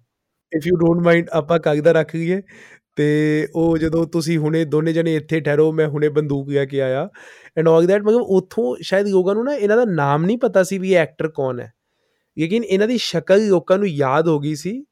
ਤੇ ਮਤਲਬ ਬੜਾ ਮਤਲਬ ਮੈਮੋਰੇਬਲ ਕੈਰੈਕਟਰ ਸੀਗਾ ਉਹ ਤੇ ਲੋਕੀ ਲੋਕਾਂ ਨੂੰ ਯਾਦ, ਲੋਕਾਂ ਦੇ ਦਿਲਾਂ ਦੇ ਵਿੱਚ ਬੀਨੂ ਢਿੱਲੋਂ ਨੇ ਜਗ੍ਹਾ ਬਣਾਣੀ ਸ਼ੁਰੂ ਕਰਤੀ ਸੀ ਉਦੋਂ ਤੋਂ। ਤੇ ਉਸ ਤੋਂ ਬਾਅਦ 2012 ਦੇ ਵਿੱਚ ਨਾ ਇੱਕ ਫਿਲਮ ਆਈ ਸੀ ਮਿਰਜ਼ਾ 2012 ਮਿਰਜ਼ਾ ਦਾ ਅਨਟੋਲਡ ਸਟੋਰੀ ਫਿਲਮ ਠੀਕ ਠੀਕ ਸੀ ਗਿੱਪੀ ਗਰੇਵਾਲ ਭਾਈ ਨੇ ਬਹੁਤ ਅੱਛਾ ਕੰਮ ਕੀਤਾ ਸੀ ਉਹਦੇ ਵਿੱਚ ਪਰ ਫਿਲਮ ਠੀਕ ਠੀਕ ਸੀ maybe because of the screenplay ਬਹੁਤ ਜ਼ਿਆਦਾ ਲੰਬੀ ਫਿਲਮ ਬਣ ਗਈ ਸੀ ਬਹੁਤ ਡਰੈਗ ਕਰ ਦਿੱਤੀ ਗਈ ਸੀ ਉਹ ਫਿਲਮ ਉਹ ਬਾਤ ਦੀ ਗੱਲ ਹੈ ਲੇਕਿਨ ਤੁਸੀਂ ਆ ਦੇਖੋ ਵੀ ਉਸ ਫਿਲਮ ਦੇ ਵਿੱਚ ਸਭ ਤੋਂ ਜਿਹੜੇ ਮੈਮੋਰੇਬਲ ਮੂਮੈਂਟਸ ਮੈਨੂੰ ਕੁਝ ਯਾਦ ਨੇ ਨਾ ਅੱਜ ਵੀ ਉਹ ਬੀਨੂ ਢਿੱਲੋਂ ਤੇ ਬੀਐਨ ਸ਼ਰਮਾ ਦੀ ਨੋਕਝੋਕ ਜੋ ਵਿਚਕਾਰ ਆ ਕੇ ਕਾਮੇਡੀ ਕਰਦੇ ਨੇ ਬੇਸਿਕਲੀ ਦੇ ਵਰ ਵੈਰੀ ਗੁੱਡ ਮੂਮੈਂਟਸ ਉਥੋਂ ਉਹ ਵੀ ਮੈਨੂੰ ਬੀਨੂ ਢਿੱਲੋਂ ਦਾ ਇੱਕ ਕੈਰੈਕਟਰ ਪੂਰਾ ਯਾਦ ਹੈ। ਤੇ ਉਸ ਤੋਂ ਬਾਅਦ ਫਿਲਮ ਆਂਦੀ ਹੈ 2012 ਦੀ ਜੁਲਾਈ ਦੇ ਵਿੱਚ ਕੈਰੀ ਔਨ ਜੱਟਾ। ਹਾਂਜੀ। ਆਈ ਥਿੰਕ ਉਸ ਫਿਲਮ ਨੇ ਬੀਨੂ ਢਿੱਲੋਂ ਦੀ ਤੇ ਹੋਰ ਉਸ ਫਿਲਮ ਦੇ ਨਾਲ ਜੁੜੇ ਹੋਏ ਆਲਮੋਸਟ ਸਾਰੇ ਲੋਕਾਂ ਦੀ ਆਲਮੋਸਟ ਸਾਰੇ ਲੋਕਾਂ ਦੀ ਜ਼ਿੰਦਗੀ ਬਦਲ ਦਿੱਤੀ। ਸ਼ਾਇਦ ਹੀ ਕੋਈ ਐਸਾ ਹੋਵੇ ਕੈਰੀ ਔਨ ਜੱਟਾ ਦੇ ਵਿੱਚ ਜਿਹਦੀ ਉਸ ਤੋਂ ਬਾਅਦ ਜ਼ਿੰਦਗੀ ਨਾ ਬਦਲੀ ਹੋਵੇ। ਸ਼ਾਇਦ ਹੀ ਕੋਈ ਐਸਾ ਹੋਵੇ ਬੰਦਾ। ਤੁਸੀਂ ਉਸ ਤੋਂ ਬਾਅਦ ਆ ਦੇਖੋ ਵੀ ਬੀਨੂ ਢਿੱਲੋਂ ਦੇ ਕੋਈ ਨਾ ਡੇਟਾ ਨਹੀਂ ਸੀ ਹੁੰਦੀਆਂ। 2012 ਦੀ ਜੁਲਾਈ 27 ਜੁਲਾਈ ਨੂੰ ਉਹ ਫਿਲਮ ਆਈ ਸੀ। ਉਹ ਭਾਗਾਂ ਵਾਲੀ ਐਸੀ 27 ਜੁਲਾਈ ਸੀ ਕਿ ਉਸ ਤੋਂ ਬਾਅਦ ਉਹਨਾਂ ਕੋਈ ਡੇਟਾ ਨਹੀਂ ਸੀ ਹੁੰਦੀਆਂ। ਬੀਨੂ ਭਾਜੀ ਸਵੇਰੇ ਇੱਕ ਫਿਲਮ ਦੀ ਸ਼ੂਟਿੰਗ ਕਰ ਰਹੇ ਆ ਸ਼ਾਮ ਨੂੰ ਦੂਜੀ ਫਿਲਮ ਦੀ ਸ਼ੂਟਿੰਗ ਕਰ ਰਹੇ ਆ ਰਾਤ ਨੂੰ ਇੱਕ ਪਹਿਲਾਂ ਸ਼ੂਟ ਕੀਤੀ ਹੋਈ ਫਿਲਮ ਦੀ ਡਬਿੰਗ ਕਰਨ ਜਾ ਰਹੇ ਆ ਇੱਡੇ ਏਡੇ ਬਿਜ਼ੀ ਹੋ ਗਏ ਸੀ ਉਹ। 2012 2013 ਤਾਂ ਪੂਰਾ ਪੁੱਛੋ ਹੀ ਨਾ। ਤੇ 2014 ਦਾ ਫਰਸਟ ਹਾਫ ਉਹ ਇੰਨੇ ਬਿਜ਼ੀ ਸੀਗੇ। ਫਿਰ ਉਸ ਤੋਂ ਬਾਅਦ ਨਾ ਬੀਨੂ ਟਿਗੋਂ ਦੀ ਆਡੀਅנס ਦੇ ਵਿੱਚ ਇੱਕ ਕ੍ਰਿਟਿਸਿਜ਼ਮ ਹੋਣਾ ਸ਼ੁਰੂ ਹੋ ਗਿਆ। ਇਹ ਤਾਂ ਜੀ ਹਰ ਫਿਲਮ ਦੇ ਵਿੱਚ ਹੀ ਹੋ ਜਾਂਦਾ, ਇਹ ਤਾਂ ਬੋਰ ਹੋਣ, ਹੁਣ ਹੁਣ ਅਸੀਂ ਬੋਰ ਹੋਣ ਲੱਗ ਗਏ ਬੀਨੂ ਤੋਂ। ਹੁਣ ਬੀਨੂ ਦੀ ਕਾਮੇਡੀ ਬੋਰ ਕਰਨ ਲੱਗ ਗਈ। ਔਰ ਦੋ ਸਾਲਾਂ ਦੇ ਵਿੱਚ ਹੀ ਆਡੀਅנס ਦੇ ਫੈਨ ਫੇਵਰੇਟ ਤੋਂ ਉਹ ਬੋਰ ਕਰਨ ਲੱਗ ਗਏ ਆਡੀਅנס ਨੂੰ। ਐਂਡ ਥੈਂਕਫੁਲੀ ਬੀਨੂ ਜੀ ਨੂੰ ਇਹ ਗੱਲ ਰਿਅਲਾਈਜ਼ ਹੋ ਗਈ ਤੇ ਉਹਨਾਂ ਨੇ ਉਸ ਤੋਂ ਬਾਅਦ ਹੀ ਬਿਕੇਮ ਵੈਰੀ ਚੂਜ਼ੀ ਹੁਣ ਇੱਕ ਟਾਈਮ ਤੇ ਜੋ ਬੀਨੂ ਢਿੱਲੋਂ ਹਰ ਫਿਲਮ ਨੂੰ ਹਾਂ ਕਰ ਦਿੰਦੇ ਸੀ, ਅੱਜ ਮੇਰੀ ਕਈ ਡਾਇਰੈਕਟਰਸ ਕਈ ਪ੍ਰੋਡਿਊਸਰਸ ਨਾਲ ਗੱਲ ਹੁੰਦੀ ਹੈ, ਉਹ ਕਹਿੰਦੇ ਯਾਰ ਇੰਡਸਟਰੀ ਦੇ ਵਿੱਚ ਵੱਡੇ ਤੋਂ ਵੱਡਾ ਸਟਾਰ ਕਿਸੇ ਫਿਲਮ ਨੂੰ ਹਾਂ ਕਰ ਦੇਗਾ, ਬੀਨੂ ਤੋਂ ਹਾਂ ਕਰਾਣੀ ਬਹੁਤ ਔਖੀ ਹੈ ਅੱਜ ਦੀ ਡੇਟ ਵਿੱਚ, ਉਹ ਇਦਾਂ ਦੀ ਗੱਲ ਕਰਦੇ ਆ he is very choosy about his roles ਭਾਵੇਂ ਉਹ ਸਪੋਰਟਿੰਗ ਰੋਲ ਵੀ ਕਰ ਰਹੇ ਨੇ ਨਾ, ਕਿਸੇ ਫਿਲਮ ਦੇ ਵਿੱਚ ਜੋ 4 ਸੀਨ ਦਾ ਰੋਲ ਵੀ ਕਰ ਰਹੇ ਨੇ 5 ਸੀਨ ਦਾ, ਉਹ he is very choosy about that ਮੈਂ ਆ ਕਰਾਂਗਾ, ਮੈਂ ਆ ਨਹੀਂ ਕਰਾਂਗਾ, ਮਤਲਬ ਠੀਕ ਹੈ, ਉਹਨਾਂ ਨੂੰ, ਹੁਣ ਉਹ ਆਪਦੇ ਫੈਨਸ ਦਾ ਖਿਆਲ ਰੱਖਦੇ ਨੇ। ਤੇ ਤੁਸੀਂ ਦੇਖੋ ਸਿਲੈਕਟਿਵ ਰੋਲਸ ਜਦੋਂ ਦੇ ਉਹਨਾਂ ਨੇ ਕਰਨੇ ਸ਼ੁਰੂ ਕੀਤੇ ਨੇ ਉਹਨਾਂ ਨੇ ਕਿੰਨੀਆਂ ਮੈਮੋਰੇਬਲ ਫਿਲਮਸ ਕੀਤੀਆਂ ਨੇ, ਗੋਰਿਆਂ ਨੂੰ ਦਫਾ ਕਰੋ, ਅੰਗਰੇਜ਼ ਮਿਸਟਰ ਐਂਡ ਮਿਸਿਸ 420 ਬੰਬੂ ਕਾਟ, ਤੇ ਉਸ ਤੋਂ ਬਾਅਦ ਵੇਖ ਬਰਾਤਾਂ ਚਗੀਆਂ, ਬਾਈ ਆਰਸ ਜਿਵੇਂ ਯਾਸਮੀਨ ਨੇ ਗੱਲ ਕੀਤੀ, ਕੈਰੀ ਔਨ ਜੱਟਾ 2 ਵਧਾਈਆਂ ਜੀ ਵਧਾਈਆਂ ਤੇ ਮਰ ਗਏ ਹੋਏ ਲੋਕੋ। ਮਤਲਬ ਸਾਰੀਆਂ ਦੀਆਂ ਸਾਰੀਆਂ ਫਿਲਮਾਂ ਕਿੰਨੀਆਂ ਮੈਮੋਰੇਬਲ ਨੇ? ਮੈਨੂੰ I would like to add Sameer ਮੇਰੇ ਵੀ ਰਹਿ ਗਈ ਸੀ ਬਟ ਤੁਹਾਡੇ ਵਾਲੀ ਲਿਸਟ 'ਚ ਮੈਂ ਐਡ ਕਰ ਦੇਣੀ ਆ Phuphad Ji. People have not really liked it much but again ਮੈਂ ਪਿਛਲੇ ਐਪੀਸੋਡ 'ਚ ਵੀ ਪਹਿਲਾਂ ਜਦੋਂ ਆਪਾਂ ਡਿਸਕਸ ਕੀਤਾ ਸੀ ਉਦੋਂ ਮੈਂ ਉਦੋਂ ਵੀ ਤੁਹਾਨੂੰ ਦੱਸਿਆ ਸੀ ਫੁੱਫੜ ਜੀ ਦੇ ਵਿੱਚ ਵੀ ਬੀਨੂ ਢਿੱਲੋਂ ਦੀ ਐਕਟਿੰਗ ਇਜ਼ ਅਮੇਜ਼ਿੰਗ ਤੇ ਇਮੋਸ਼ਨਲ ਸੀਨਸ ਹੈਗੇ ਨੇ। ਬਿਲਕੁਲ ਬਿਲਕੁਲ ਕਾਫੀ ਕਾਫੀ ਫੁੱਫੜ ਜੀ ਵੀ ਠੀਕ ਅੱਛਾ ਖਾਸਾ ਕੰਮ ਕੀਤਾ ਹੈ। ਤੇ ਐਂਡ ਆਈ ਥਿੰਕ ਅੱਗੇ ਜੋ ਬੀਨੂ ਢਿੱਲੋਂ ਦੀਆਂ ਹੋਰ ਲਾਈਨਅਪ ਹੈ ਫਿਲਮਾਂ ਦੀ, ਉਹ ਵੀ ਬੜੀ ਕਮਾਲ ਦੀ ਲਾਈਨਅਪ ਹੈ ਬੀਨੂ ਢਿੱਲੋਂ ਦੀ। ਇੱਕ ਗੋਲ ਗੱਪੇ ਨਾਮ ਦੀ ਫਿਲਮ ਆ ਰਹੀ ਹੈ ਤੇ ਆਈ ਐਮ ਸ਼ੋਰ ਉਹ ਫਿਲਮ ਵੀ ਤੁਹਾਨੂੰ ਬਹੁਤ ਹਸਾਏਗੀ ਸਾਰਿਆਂ ਨੂੰ। ਫਿਲਮ ਦਾ ਨਾਮ ਹੀ ਗੋਲ ਗੱਪੇ ਹੈ ਤਾਂ ਜਸਟ ਇਮੇਜਿਨ ਕੀ ਹੋਣ ਵਾਲਾ ਹੈ ਫਿਲਮ ਦੇ ਵਿੱਚ। ਥਰਡ ਉੱਤੇ ਜੀ ਜੇ ਮੈਂ ਰੱਖਣਾ ਚਾਹੂੰਗਾ, ਉਹ ਹੈਗੇ ਆ ਪ੍ਰਿੰਸ ਕਵਲਜੀਤ ਸਿੰਘ ਜਿਵੇਂ ਕਿ ਆਪਾਂ ਬੀਨੂ ਢਿੱਲੋਂ ਦੀ ਗੱਲ ਕੀਤੀ ਹੈ, ਇਹਨਾਂ ਨੇ ਵੀ ਛੋਟੇ ਛੋਟੇ ਰੋਲਸ ਤੋਂ ਸਟਾਰਟ ਕੀਤਾ ਸੀ। ਰੀਸੈਂਟ ਮੂਵੀਆਂ ਦੀ ਜਿਵੇਂ ਵਾਰਨਿੰਗ ਆਈ ਹੈ ਤੇ ਉਹ ਕਾਫੀ ਮੈਨੂੰ ਅੱਛੀ ਲੱਗੀ। ਉਹਦੇ ਵਿੱਚ ਜਿਹੜਾ ਇਹਨਾਂ ਦਾ ਰੋਲ ਸੀਗਾ ਉਹ ਬਹੁਤ ਅੱਛਾ ਚਪਾਲ ਤੇ ਵੀ ਇੱਕ ਮੂਵੀ ਆਈ ਸੀ ਰੀਸੈਂਟਲੀ ਉਹਦੇ ਵਿੱਚ ਵੀ ਇਹਨਾਂ ਨੇ ਸਿਮਿਲਰ ਜਿਹਾ ਰੋਲ ਪਲੇ ਕੀਤਾ ਸੀਗਾ। ਵੈਬ ਸੀਰੀਜ਼ ਆਈ ਸੀ ਪੰਛੀ ਤੇ ਇੱਕ ਜ਼ਿਗਾ ਜ਼ਿਗਾ ਸੰਗਰੂਰ। ਹਾਂਜੀ ਉਹਦੇ ਚ ਵੀ ਇਹਨਾਂ ਨੇ ਸਿਮਿਲਰ ਰੋਲ ਪਲੇ ਕੀਤਾ ਸੀ। ਜਿਵੇਂ ਛੋਟੇ ਛੋਟੇ ਹੋਰ ਵੀ ਰੋਲਸ ਕਰਦੇ ਸੀ। ਜਿਵੇਂ ਇੱਕ ਮੂਵੀ ਸੀ ਜੱਟ ਬॉयਜ਼ ਪੁੱਤ ਜੱਟਾਂ ਦੇ। ਉਹਦੇ ਵਿੱਚ ਜੋਲੀ ਦਾ ਰੋਲ ਪਲੇ ਕਰਦੇ ਆ। ਠੀਕ ਹੈ, ਹੋਰ ਜਿੰਨੀਆਂ ਕਾਫੀ ਮੂਵੀਜ਼ ਆਉਂਦੀਆਂ ਨੇ, ਸਭ ਚ ਛੋਟੇ ਛੋਟੇ ਛੋਟੇ ਰੋਲ ਪਲੇ ਕਰਦੇ ਤੇ ਐਵੇਂ ਵਾਰਨਿੰਗ ਜਾ ਕੇ ਇਹਨਾਂ ਨੇ ਪ੍ਰੋਪਰ ਇੱਕ ਮੇਨ ਰੋਲ ਅਦਾ ਕੀਤਾ ਤੇ ਮੈਨੂੰ ਲੱਗਦਾ that is also very great journey ਕਿ ਛੋਟੇ ਰੋਲਸ ਤੋਂ ਜਿਹਨੂੰ ਕੋਈ ਨਹੀਂ ਜਾਣਦਾ ਹੌਲੀ ਹੌਲੀ ਕਰਦੇ ਕਰਦੇ ਇੱਕ ਵੱਡੇ ਪ੍ਰੋਪਰ ਪਰਦੇ ਤੇ ਆਉਣਾ, ਉਹ ਵੀ ਗਿੱਪੀ ਗਰਵਾਲ ਜੀ ਦੀ ਮੂਵੀ ਦੇ ਵਿੱਚ, ਉਹ ਵੀ ਇੰਨੀ ਸੁਪਰ ਹਿੱਟ ਕੇ ਪਹਿਲਾਂ ਬਣੀ ਉਹ ਸੀਜ਼ਨ ਦਾ ਐਪੀਸੋਡ ਬਣੇ ਤੇ ਉਸ ਤੋਂ ਬਾਅਦ ਲੋਕਾਂ ਨੇ ਇੰਨਾ ਪਿਆਰ ਦਿੱਤਾ ਕਿ ਉਹਨਾਂ ਨੂੰ ਮੂਵੀ ਬਣਾਉਣੀ ਪੈ ਗਈ ਉਸ ਚੀਜ਼ ਤੇ। ਸੋ ਮੈਂ ਉਸ ਚੀਜ਼ ਨੂੰ ਮੱਦੇਨਜ਼ਰ ਰੱਖ ਕੇ ਤੇ ਮੈਂ ਇਹਨਾਂ ਨੂੰ ਥਰਡ ਨੰਬਰ ਤੇ ਰੱਖਣਾ ਚਾਹੂੰਗਾ। ਬਿਲਕੁਲ Rihan I think I would fully agree with you Warning ਦੇ ਵਿੱਚ I think Prince Kawaljit Singh ਦਾ ਕੰਮ ਬਹੁਤ ਹੀ ਮਜ਼ੇਦਾਰ ਸੀਗਾ, ਚਾਹੇ ਉਹ ਵੈਬ ਸੀਰੀਜ਼ ਵਾਲੇ ਜਿਹੜੇ ਦੋ ਐਪੀਸੋਡ ਆਏ ਸੀ, ਉਹਨਾਂ ਦੇ ਵਿੱਚ ਹੋਵੇ, ਜਾਂ ਜਿਹੜੀ ਬਾਅਦ ਦੇ ਵਿੱਚ ਵਾਰਨਿੰਗ ਦਾ ਮੂਵੀ ਆਈ ਸੀ, ਉਹਦੇ ਵਿੱਚ ਪੰਮੇ ਦਾ ਕੈਰੈਕਟਰ ਹੋਵੇ। ਇਨਫੈਕਟ ਉਸ ਤੋਂ ਪਹਿਲਾਂ ਵੀ ਆਈ ਥਿੰਕ ਇੱਕ ਮੂਵੀ ਆਈ ਸੀ ਟੇਸ਼ਨ ਹੈਪੀ ਰਾਇਕੋਟੀ ਦੀ। ਉਸ ਮੂਵੀ ਦੇ ਵਿੱਚ ਵੀ ਨਾ ਪ੍ਰਿੰਸ ਕਵਲਜੀਤ ਦਾ ਕੰਮ ਬਹੁਤ ਹੀ ਜ਼ਿਆਦਾ ਅੱਛਾ ਸੀਗਾ। ਤੇ ਉਹਦੇ ਇਲਾਵਾ ਜਿਹੜੀ ਉਹ ਤੁਸੀਂ ਹੁਣੇ ਗੱਲ ਕੀਤੀ ਜੱਟ ਬॉयਜ਼ ਪੁੱਤ ਜੱਟਾਂ ਦੇ, ਉਹਦੇ ਵਿੱਚ ਵੀ ਉਹਨਾਂ ਦੇ 네ਗੇਟਿਵ ਕੈਰੈਕਟਰ ਨੂੰ ਕਾਫੀ ਜ਼ਿਆਦਾ ਪਸੰਦ ਕੀਤਾ ਗਿਆ ਸੀ। ਤੇ ਇਨਫੈਕਟ ਉਹਨਾਂ ਦੀ ਜਿਹੜੀ ਇੱਕ ਵੈਬ ਸੀਰੀਜ਼ ਆਈ ਹੈ ਜ਼ਿਗਾ ਸੰਗਰੂਰ, ਉਹਦੇ ਵਿੱਚ ਵੀ ਕਾਫੀ ਅੱਛਾ ਕੰਮ ਕੀਤਾ ਸੀ ਉਹਨਾਂ ਨੇ। ਤੇ ਬਾਕੀ ਮੈਂ ਕੁਝ ਸਾਲ ਪਹਿਲਾਂ ਨਾ ਪ੍ਰਿੰਸ ਕਵਲਜੀਤ ਸਿੰਘ ਜੀ ਦੀ ਇੱਕ ਇੰਟਰਵਿਊ ਕੀਤੀ ਸੀ। ਉਹ ਗੱਲਾਂ ਚੋਂ ਮੈਨੂੰ ਇੱਕ ਗੱਲ ਯਾਦ ਆ ਗਈ, ਮੈਂ ਕਿੱਸਾ ਇੱਥੇ ਸ਼ੇਅਰ ਕਰਨਾ ਚਾਹਾਂਗਾ ਪੋਡਕਾਸਟ ਤੇ। ਤੇ ਪ੍ਰਿੰਸ ਕਵਲਜੀਤ ਭਾਜੀ ਨਾ ਬਿਲੋਂਗ ਕਰਦੇ ਕੋਟਕਪੂਰਾ ਸ਼ਹਿਰ ਤੋਂ। ਤੇ ਉਹ ਮੈਨੂੰ ਦੱਸ ਰਹੇ ਸੀ ਕਿ ਉਹਨਾਂ ਦੀ ਨਾ ਰੈਡੀਮੇਡ ਕੱਪੜਿਆਂ ਦੀ ਦੁਕਾਨ ਹੁੰਦੀ ਸੀ, ਜੋ ਕਿ ਅੱਜ ਵੀ ਹੈ ਰੈਡੀਮੇਡ ਕੱਪੜਿਆਂ ਦੀ ਦੁਕਾਨ ਉਹਨਾਂ ਦੀ। ਤੇ ਉਹਨਾਂ ਨੇ ਉਹ as a backup option readymade ਦੀ ਦੁਕਾਨ ਪਾਈ ਸੀ ਵੀ ਇਨ ਕੇਸ ਜੇ ਉਹਨਾਂ ਦਾ ਐਕਟਿੰਗ ਵਗਾ ਕੈਰੀਅਰ ਵਗੈਰਾ ਨਾ ਚੱਲਿਆ ਤਾਂ ਉਹ ਮੇਬੀ ਲਾਈਕ ਉਹਨਾਂ ਨੂੰ ਜੇ ਬਹਿਣਾ ਪਿਆ ਕੁਝ ਹੋਰ ਕੈਰੀਅਰ ਦੇ ਵਿੱਚ ਕੁਝ ਕਰਨਾ ਪਿਆ ਜ਼ਿੰਦਗੀ ਦੇ ਵਿੱਚ, ਤਾਂ ਉਹ ਰੈਡੀਮੇਡ ਵਾਲੀ ਦੁਕਾਨ ਤੇ ਬਹਿ ਜਾਣਗੇ। ਤੇ ਉਹ ਫਿਰ ਥੋੜੇ ਸਾਲਾਂ ਬਾਅਦ ਮਿਲੇ, ਡਾਕਾ ਮੂਵੀ ਦੇ ਪ੍ਰੋਮੋਸ਼ਨਸ ਦੇ ਟਾਈਮ ਜਦੋਂ ਮਿਲੇ ਤੇ ਮੈਂ ਮੈਂ ਪੁੱਛਿਆ ਉਹਨਾਂ ਨੂੰ ਉਦੋਂ, ਮੈਂ ਕਿਹਾ ਭਾਜੀ ਉਹ ਦੁਕਾਨ ਕਿਵੇਂ, ਕੀ? ਉਹ ਕਹਿੰਦੇ ਭਾਈ ਦੁਕਾਨ ਤਾਂ ਚੱਲ ਰਹੀ ਹੈ, ਪਰ ਥੈਂਕਫੁਲੀ ਮੈਨੂੰ ਉੱਥੇ ਬਹਿਣਾ ਨਹੀਂ ਪੈਂਦਾ, ਬੰਦੇ ਰੱਖੇ ਹੋਏ ਆ, ਬੰਦੇ ਆਪੇ ਸਾਂਭ ਲੈਂਦੇ ਆ ਕੰਮ ਸਾਰਾ। ਤੇ ਮੈਂ ਇੱਧਰ ਮੁਹਾਲੀ ਹੁੰਨਾ ਤੇ ਐਕਟਿੰਗ ਤੇ ਰਾਈਟਿੰਗ ਵੱਲ ਫੋਕਸ ਕਰ ਰਿਹਾ। ਤੇ ਅਗੇਨ ਮਤਲਬ ਵੀ ਉਹਨਾਂ ਦੀ ਜਰਨੀ ਬਹੁਤ ਹੀ ਲਾਈਕ ਇਨਸਪਾਇਰਿੰਗ ਜਰਨੀ ਹੈ। ਇੱਕ ਇੱਕ, ਦੋ ਦੋ ਸੀਨ ਵਾਲੇ ਰੋਲਸ ਤੋਂ ਉਹਨੂੰ ਮੇਨ ਰੋਲ ਇਨਫੈਕਟ ਉਹਨਾਂ ਦੀ ਕੱਲ ਪਰਸੋਂ ਹੀ ਇੱਕ ਹੋਰ ਫਿਲਮ ਅਨਾਉਂਸ ਹੋਈ ਹੈ, ਮੈਨੂੰ ਉਹਦਾ ਨਾਮ ਨਹੀਂ ਯਾਦ ਆ ਰਿਹਾ। ਅੰਮ੍ਰਿਤਸਰ ਦੇ ਵਿੱਚ ਉਹਦੀ ਸ਼ੂਟਿੰਗ ਚੱਲ ਰਹੀ ਹੈ। ਤੇ ਆਡੀਅנס ਪੰਜਾਬੀ ਮੇਨੀਆ ਤੇ ਲੇਟੈਸਟ ਆਰਟੀਕਲਸ ਦੇ ਵਿੱਚ ਉਹਦਾ ਨਾਮ ਪੜ ਸਕਦੇ ਨੇ। ਮੈਂ ਡਿਸਕ੍ਰਿਪਸ਼ਨ ਦੇ ਵਿੱਚ ਵੀ ਐਡ ਕਰ ਦਿਆਂਗਾ। ਤੇ very inspiring journey for Prince Kawaljit Singh I would say ਹਾਂਜੀ। Moving on to number 2 on our list Sameer ਤੁਹਾਡੇ ਤੋਂ ਸ਼ੁਰੂ ਕਰਦੇ ਹਾਂ। ਤੁਹਾਨੂੰ ਨੰਬਰ 2 ਤੇ it's a big again as we are going higher in the hierarchy ਬਹੁਤ ਹੀ uh, ਫੇਵਰਿਟਸ ਜੋ ਆ ਜਾਂਦੇ ਨੇ ਸਾਡੇ ਟਾਪ 2 ਸੋ ਤੁਹਾਡੇ ਦੋ ਦੂਜੇ ਨੰਬਰ ਤੇ ਕਿਹੜਾ ਐਕਟਰ ਹੈ? Uh, ਯੈਸਮੀਨ ਫੇਵਰੇਟਸ ਵਾਲੀ ਗੱਲ ਨਹੀਂ ਹੈ। ਆਈ ਥਿੰਕ ਜੇ ਫੇਵਰੇਟਸ ਦੀ ਗੱਲ ਹੋਵੇ ਤਾਂ ਗਿੱਪੀ ਗਰੇਵਾਲ ਮੇਰੇ ਫੇਵਰੇਟ ਨੇ। ਮੈਂ ਉਹਨਾਂ ਨੂੰ ਨੰਬਰ 5 ਤੇ ਰੱਖਿਆ ਜੋ ਮੈਂ ਇਹ ਲਿਸਟ ਬਣਾਈ ਹੈ, ਬੜਾ ਹੀ ਜ਼ਿਆਦਾ ਡੈਮੋਕ੍ਰੈਟਿਕ ਹੋ ਕੇ ਇਹ ਲਿਸਟ ਤਿਆਰ ਕੀਤੀ ਹੈ। ਬਹੁਤ ਸੋਚ ਵਿਚਾਰ ਕਰਕੇ ਲਿਸਟ ਤਿਆਰ ਕੀਤੀ ਹੈ।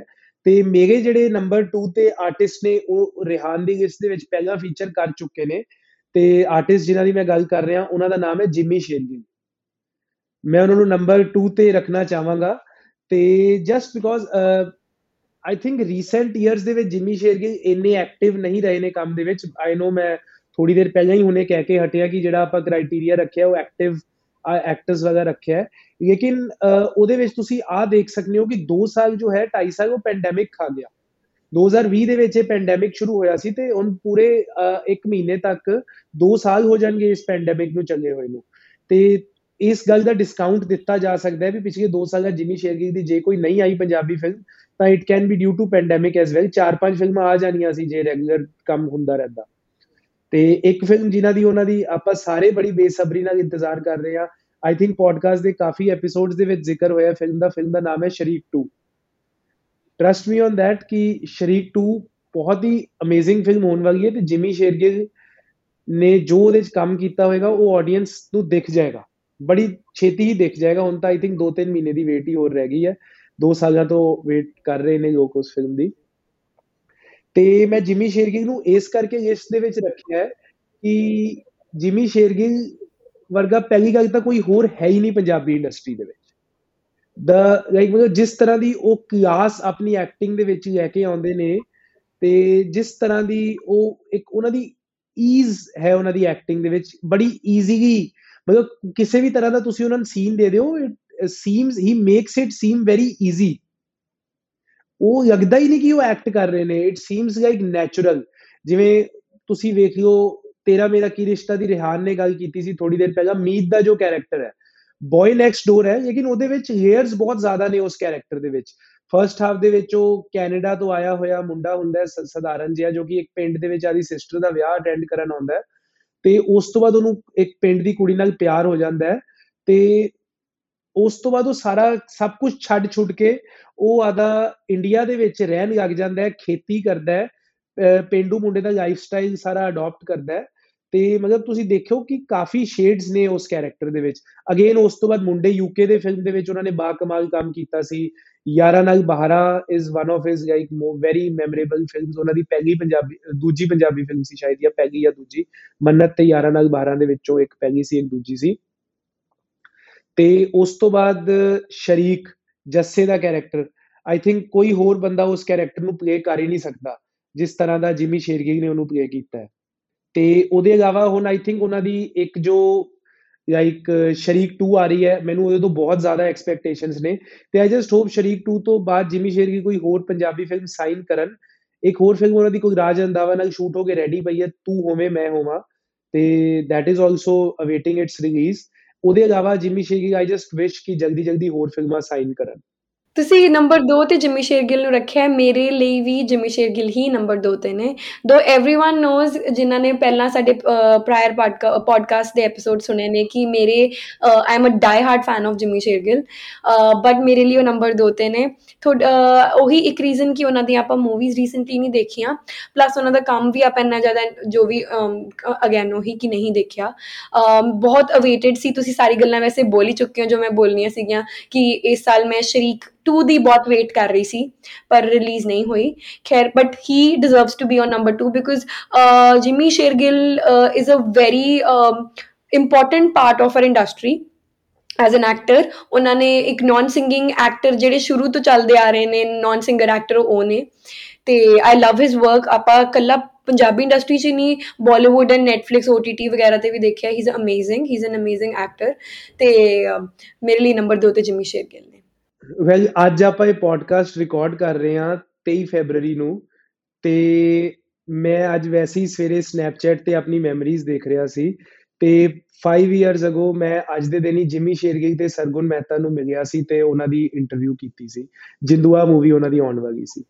ਜਿੰਦੂਆ ਮੂਵੀ ਦਾ ਹਾਂਜੀ ਹਾਂਜੀ। ਤੇ ਆਈ ਥਿੰਕ ਇਹੀ 3-4 ਵਜੇ ਦਾ ਟਾਈਮ ਸੀ। ਰਮਾਡਾ ਹੋਟਲ ਚੰਡੀਗੜ੍ਹ ਦੇ ਵਿੱਚ ਮੈਨੂੰ ਚੰਗੀ ਤਰ੍ਹਾਂ ਯਾਦ ਹੈ।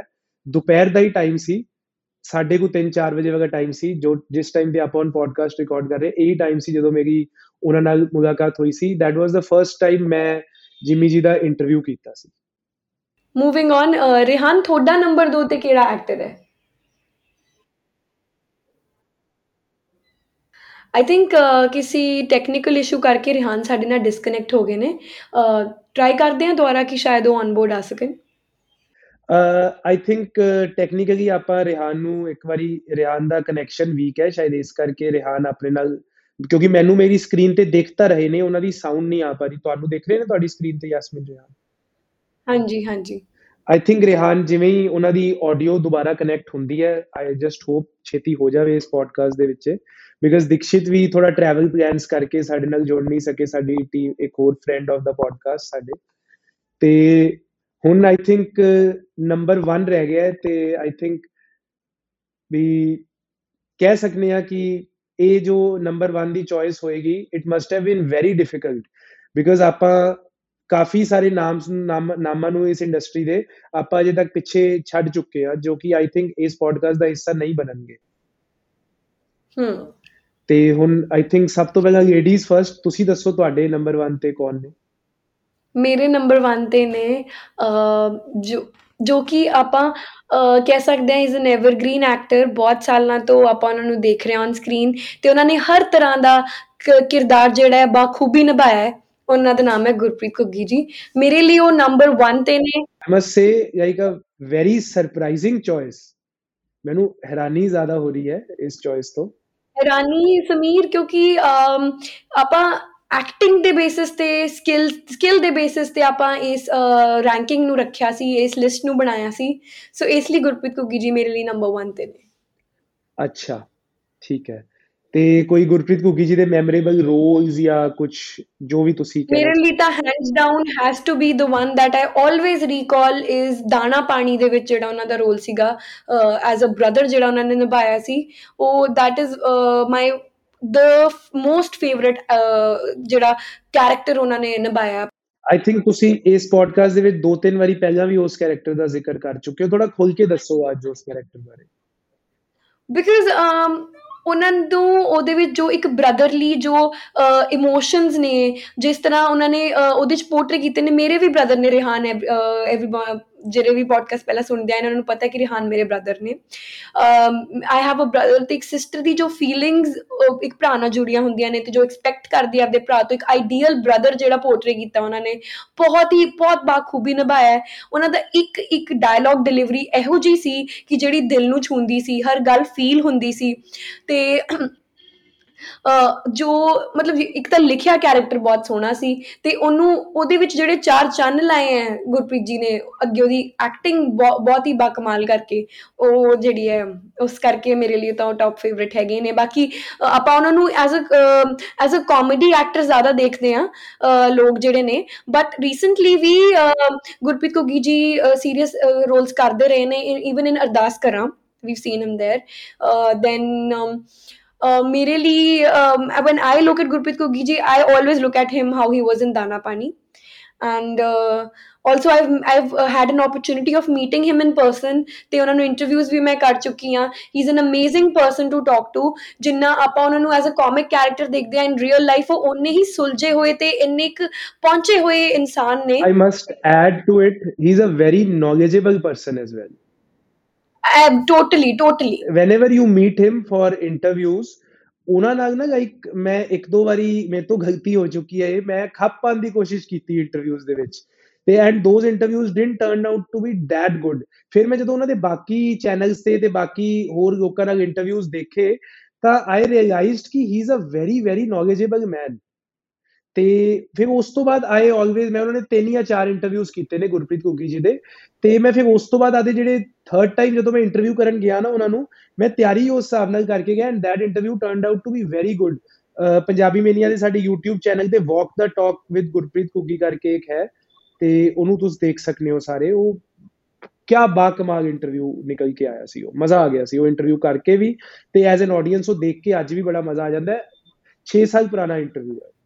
I, I've also had an opportunity to meet him with his wife. Uh, ਉਹਨਾਂ ਦਾ ਜੋ ਆਪਣਾ ਇੱਕ ਫੈਮਿਲੀ ਨੂੰ ਲੈ ਕੇ ਜੋ ਵੈਲਿਊਜ਼ ਝਲਕਦੇ ਨੇ ਜਦੋਂ ਬੰਦਾ ਆਪਣੇ ਪਾਰਟਨਰ ਦੇ ਨਾਲ ਹੁੰਦਾ ਉਹ ਜ਼ਰੂਰ ਦਿਸਦੇ ਨੇ ਤੇ they're amazing ਮਤਲਬ as a person he, as an actor we he's an, he's amazing just like two weeks prior to when he received that award ਮੈਂ ਉਹਨਾਂ ਨੂੰ ਮਿਲੀ ਸੀ uh, at our private uh, farm house and he was an amazing person to talk to ਉਹਨਾਂ ਦੇ wife ਵੀ ਬਹੁਤ ਚੰਗੇ ਨੇ ਉਹਨਾਂ ਦਾ ਸੈਂਸ ਆਫ ਹਿਊਮਰ ਜਿਹੜਾ ਬਹੁਤ ਹੀ ਇੱਕ ਨੈਚੁਰਲੀ ਉਹਨਾਂ ਦੀ ਗੱਲਾਂ ਚੋਂ ਬਾਹਰ ਆਉਂਦਾ ਹੈ ਬਹੁਤ ਹੀ ਮਤਲਬ ਉਹਨਾਂ ਵਿੱਚ ਕੋਈ ਆਕੜ ਜਾਂ ਕੀ ਕਹਿੰਦੇ ਆ ਉਹਨੂੰ ਉਹ ਹੋਮੇ ਵਾਲੀ ਗੱਲ ਨਹੀਂ ਹੈਗੀ ਉਹ ਬਹੁਤ ਹੀ ਹਰ ਤਰ੍ਹਾਂ ਦੇ ਬੰਦੇ ਨਾਲ ਬਹੁਤ ਪਿਆਰ ਨਾਲ ਗੱਲ ਕਰਦੇ ਆ ਨੋ ਮੈਟਰ ਵਾਟ ਹਰ ਕਿਸੇ ਨੂੰ ਆਪਦੇ ਨਾਲ ਲੈ ਕੇ ਚੱਲਣ ਵਾਲੇ ਨੇ ਸੋ ਮੇਰੇ ਤਾਂ ਐਜ਼ ਅ ਪਰਸਨ ਵੀ ਉਹ ਫੇਵਰਿਟ ਨੇ ਤੇ ਐਜ਼ ਐਨ ਐਕਟਰ ਵੀ ਉਹ ਅਮੇਜ਼ਿੰਗ ਨੇ ਮੇਰੇ ਲਈ ਆਈ ਥਿੰਕ ਇੱਕ ਆਵਾ ਫੇਰੇ ਮੂਵੀ ਦੇ ਟਾਈਮ ਤੇ ਇੱਕ ਇੰਟਰਵਿਊ ਕੀਤੀ ਸੀ ਗੁਰਪ੍ਰੀਤ ਘੁੱਗੀ ਜੀ ਦੀ ਪੰਜਾਬੀ ਮੇਨੀਆ ਤੇ ਉਹ ਤੁਸੀਂ ਕੀਤੀ ਸੀ ਸ਼ਾਇਦ?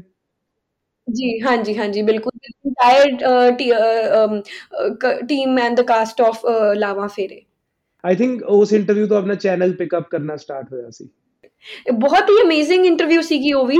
ਉਹਦੇ ਵਿੱਚ ਸਾਰੀ ਦਿੱਗਜ ਪਰਸਨੈਲਿਟੀ ਸੀਗੀਆਂ। ਜਸਵਿੰਦਰ ਪੱਲਾ ਜੀ ਵੀ ਸੀ ਗੈਸ ਨਹੀਂ?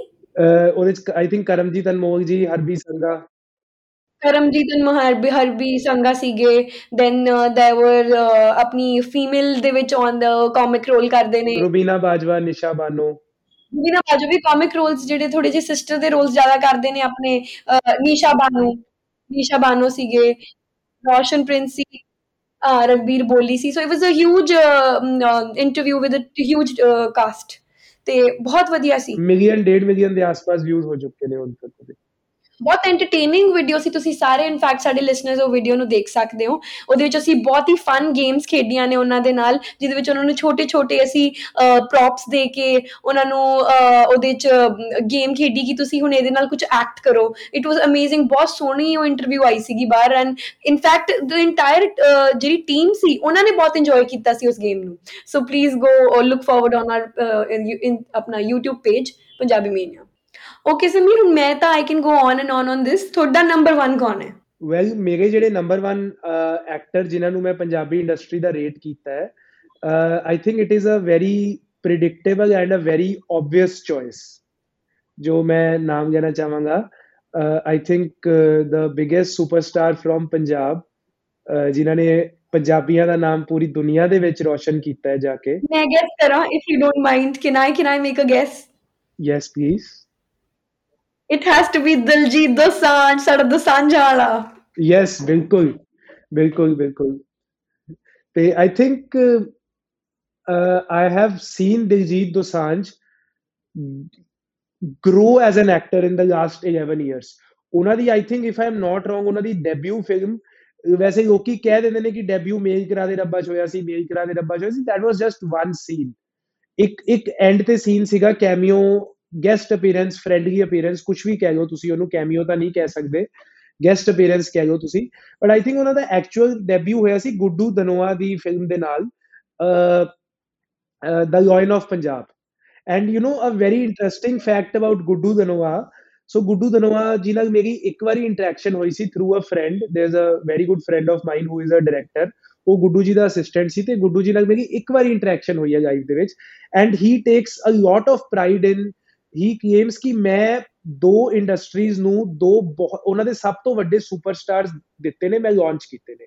So he launched mister Shahrukh Khan in his debut film, guddu ji was the producer, and Diljit Dosanjh for Punjabi industry lion of Punjab Guddu ji ਨੇ ਪ੍ਰੋਡਿਊਸ ਵੀ ਕੀਤੀ ਸੀ ਤੇ ਗੁੱਡੂ ਜੀ ਨੇ ਡਾਇਰੈਕਟ ਵੀ ਕੀਤੀ ਸੀ ਤਾਂ he takes very much pride in launching two of the biggest superstars for two industries Hindi film industry and Punjabi film industry I'm sure Diljit is a superstar in Bollywood as well.